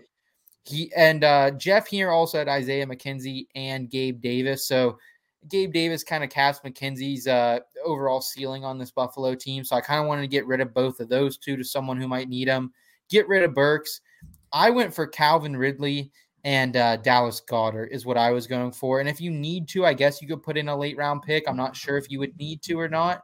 Um, Dallas Goedert, I know I kind of was shitting on tight ends a little bit, but he's still young. He's got a fresh contract. I, I like where the Eagles are heading the next couple of years. I think he's the real deal. And Calvin Ridley, boys, I know it's been a while since we've seen him um, since his little gambling incident, but uh, overall, I really like what Calvin Ridley could bring to a red hot Trevor Lawrence and the Jacksonville Jaguars that are headed in the right direction. So, you uh you know you get a little bit older wide receiver in, in, this in this trade which i don't know if jeff wants to do being a devy guy but i think hmm. calvin ridley's going to have more value over the next two seasons than burks is and then you get a, a, solidified tight end there with dallas goedert as well and don't have to give out up a ton in my opinion. Yeah i i like this. I'm i'm a big goedert guy and he's another guy i think is kind of undervalued just because aj brown's there devonta smith's there but uh points per game and this is a i looked in this scoring and mm. i don't think you actually put it on the sheet but it is 1.5 tight end premium too yeah and i don't know if 11, scoring right I mean, yeah uh it's 1.5 uh, tight end premium start 11 so he he could even when pitts is back he needs players he needs people right. who will yeah. score points young players who will score points and God, it's not young, but for a tight end, he's got plenty of years young, left. Yeah, yeah. Uh, so uh, I just like getting Goedert in this. He's he's the tight end yep. four in this scoring. It's like 17 and a half points a game, which makes him a really solid flex option, even if Pitts, if you consider Pitts your tight end. Uh, and I don't think you're giving up much, you know, at all besides Burks. And I do wonder if you can get both Goedert and Ridley for that package. Would be my only concern. Yeah, uh, I think Ridley's value is only kind of going up. Uh, every, you know, every day that passes, and he gets closer to coming back. Um, but I, I honestly wouldn't mind sending that pretty much for Goedert and and like even a, a, a, much smaller piece. I, I just maybe mm-hmm. I'm too high on Goedert. Maybe it's my well, Eagles fandom. I don't know, but I'll, uh, I'll, use this to interrupt and say I love sending the trade as is, and then saying okay, take out Ridley, Ridley it, yeah, right. Also, yeah. I think this is the perfect time to sneaky start adding Ridley, right? Like if if you're a rebuilding or not doesn't matter. If you're looking at wide receivers or running backs or see what you can get for Ridley. I know that whoever has him probably held him this whole time Probably didn't trade him. Probably didn't move anything. Yeah. And, and I, I know there are I have him on one team I think left because I traded him away. You know when all that stuff went down because we didn't know how long it was going to be and all that. We didn't know again. He was playing for the Falcons, which we thought at the time would be good, but then they turned out to be bad. So I was like, yeah. I'm out. Um, but now is the perfect time to get him back. And I love this as kind of like a sneaky throw in in a way. Um, I do think that the bones of it being Burks for Goedert, I feel feels fair ish. But then adding that Michael Carter piece kind of puts it even. So even if you remove McKenzie and Ridley and just do the two for one, I'm fine with that. Um, I do think too, and and again, we know this. We've had people on the podcast that are big fans of Pitts. You might be able to still get a haul for Pitts in the offseason. Uh, mm-hmm. Uh, you might be able mm-hmm. to get like oh, yeah. draft time. You might be able to get two firsts for Pitts still. You know, yeah. He was worth yeah, three first a year ago. Frees you up to. That's what I'm saying. now that yeah. you've got Goedert, you've got some flexibility with Pitts, especially in a 1.5 tight end premium, which again I didn't put on the sheet. Sorry about that. But the point is, it gives you some options, which I think Burks doesn't give you as many options. So I love, I think I, I love the, the thought process here. And just for transparency's sake, I did think about the Carter to Konami code for that Breece Hall handcuff. I just couldn't find one that worked. And then by the time I'd moved on to this other team with Burks, I was like, and when I saw your trade, I was like, oh, that's actually kind of where I was at anyway. It just makes more sense to go to the Hall owner, you know? Yeah, and the Konami Code uh, team also had George Kittle, so they had a plethora yep. of tight ends to deal with. So that's kind of why I attacked Dallas Goedert. You know, I, I, I I don't know where the value is between Goedert and, and Kittle right now. Probably pretty close, but I, I lean Goedert at this point in their career. So that that, Well, that was kind of the rationale. The, the best thing about that is there is no right answer, right? Like there is no wrong answer. Yeah. Like they're both right there. I don't hate that at all. So I, I thought that was a really good trade, and I'm with you. I, I like with Rocky said, I mean, you kind of hit the nail on the head there. Um, I think this is the kind of trade that I would love to see go through as is. You might need to send a smaller piece or, or send a, a bigger piece. I'm sorry, than McKenzie, or ask for a smaller piece than Ridley, but I like the basic of it. I like the base of the trade, I guess, and, and kind of get the basics together. Um, so hopefully one of those works for you, Jeff. Hopefully you're listening and can kind of come back to us if you do pull one of these off. But I was Go gonna Rack. say, just with that Ridley, I, I do like what you said though. Maybe you send it out with the Ridley, even knowing it's probably not going to get accepted. Then you could even go way down to a much smaller piece that you kind of like, a flyer or or uh, just a lesser player, and and then maybe guys like, well, you know, he went way down from that Ridley spot. Sure, I'll throw that guy in. You know, if if you like, if there's some other piece you like, even if it's almost like a flyer, uh, starting with Ridley, I think makes it easier to do that. well, and, and just again for the sake of argument, you could add Odell Beckham Jr. You could add Robbie Anderson. You could add Jaelon Darden. Like those are all pretty small pieces, but I like the idea of getting one of them back, especially if you're sending uh, Burks. Also, Konami Code has a ton of players at wide receiver, and and that's kind of his deepest Oh, yeah. position. Yeah. So yeah. I think I love the idea of getting one of them, right? I, and so the thought process of Ridley, I'm a fan of. But if you can't get that, you know, maybe get Samori Toure, anybody, right? Just pick any of those younger receivers that you might like. It's better than nothing. I wouldn't go and get Mike Strake, Strachan. I wouldn't get Cedric Wilson. I wouldn't get KJ Hamler. Like those, no, no, those are too low. But I think Jeff's smart enough to know what's in that realm. But I think again, the the thought process you have here, Seth, is phenomenal. I'm a big fan of the trade. Better than mine. Better than mine. I'll say it. I think I mine's don't pretty know. Easy. don't know. I I, love appreciate it, getting. Goedert. I think Goedert is definitely a better get in a way than Christian Kirk if you can do that. So I'll say it too, Andrew. Seth's was better than yours. it's it's pretty common. Not gonna lie, pretty common. baby. Let's go. So with uh with that and uh, the Thursday night game finally wrapping up, Cowboys win, which wasn't really a shock given the Josh Dobbs, but he did have a touchdown pass to Robert Woods, which is pretty entertaining. Um, all right, with that, we'll kind of get out of here. I think we've done a pretty good job tonight. Hopefully, you guys have had a good 2022. Uh, we are very much looking forward to a good 2023. We are going to be taking off next week. Uh, we've had some, you know, different things and different stretch. We're just kind of grinding, guys. We need a week off. We need to kind of recoup, take it, take some breaks here. And uh, so next week there will not be a Dynasty Junkies, but we'll hit you fresh the next week after that, uh, live on the 12th. Uh, there will be no football on Thursday then, which will be kind of nice. This is the last Thursday night football game that we'll have, which is pros and cons because again, some of these games have been pretty bad. But catch us live on YouTube on the DAP Network uh, Thursday 9:30 p.m. on the 12th. We'll be back. Um, while we're though, while we're here, anything else you want to say, Rocky, about 2022 or anything about Junkies this year and kind of looking forward to the future? Anything else you want to say before we kick it over? Uh, no, just uh, thanks to everyone who's listened to the show this past year. Thanks to everybody who's been in the chat. Thanks to everybody in the listener leagues, all you guys Yes. out there that we some of some of which we mentioned earlier. Uh, maybe in 2023, a Dynasty Junkies three, Andrew. Maybe not against it. Yeah, I was so even we'll thinking there's some crazy thoughts I have. We could take it to the DMs, but there, there's definitely some. I think there's something we should do. Where there's some options. So if you're listening and you want to get in a listener league, maybe this is what we'll do. If you've listened this long, if you're an hour and 40 minutes in and you're listening this long, we're not going to tweet it out, but you need to tag us in a tweet or send us a DM that says just hashtag DJ3. just hashtag DJ3. That means you listened. That means we know you're paying attention. That means we know you're you're hardcore in the league. We're gonna see how much of an interest we get, and we'll try to put something together. We don't know I what like it is. that.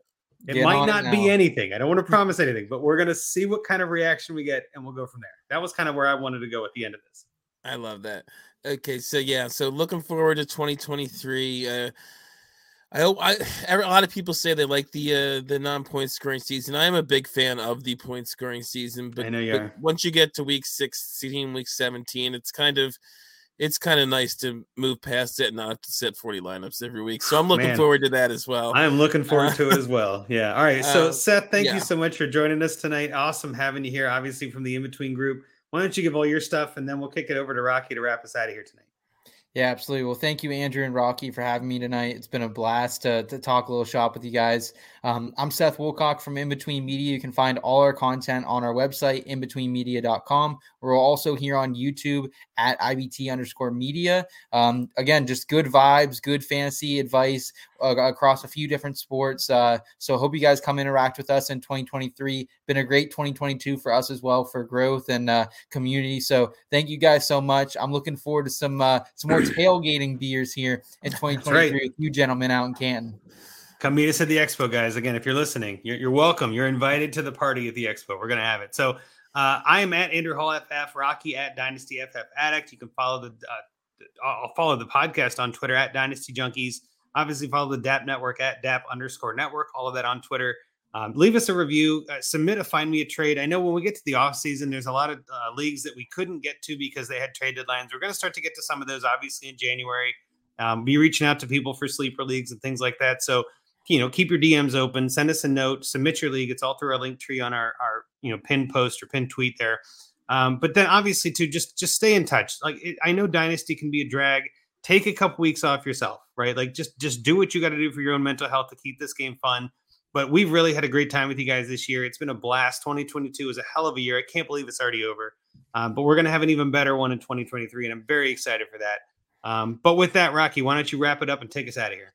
Yep, I just uh, want to thank uh, uh, you know I'm going to personally thank Seth again. This was a great time. Uh, I want to thank everybody that uh, tuned in uh, live on YouTube, that was in the chat. fortunately, didn't get a ton of comments this week, but I did see we had some viewers here, so yep. I really appreciate it. Appreciate basically the support this entire year. And really, Seth and I were talking about it. We're going into our third year of Dynasty Junkies now, started back in 2020. Uh, it's just, it's been an amazing ride, and I'm looking forward to a great 2023. So, uh, with that, I'll say Happy New Year to everybody, and Junkies out.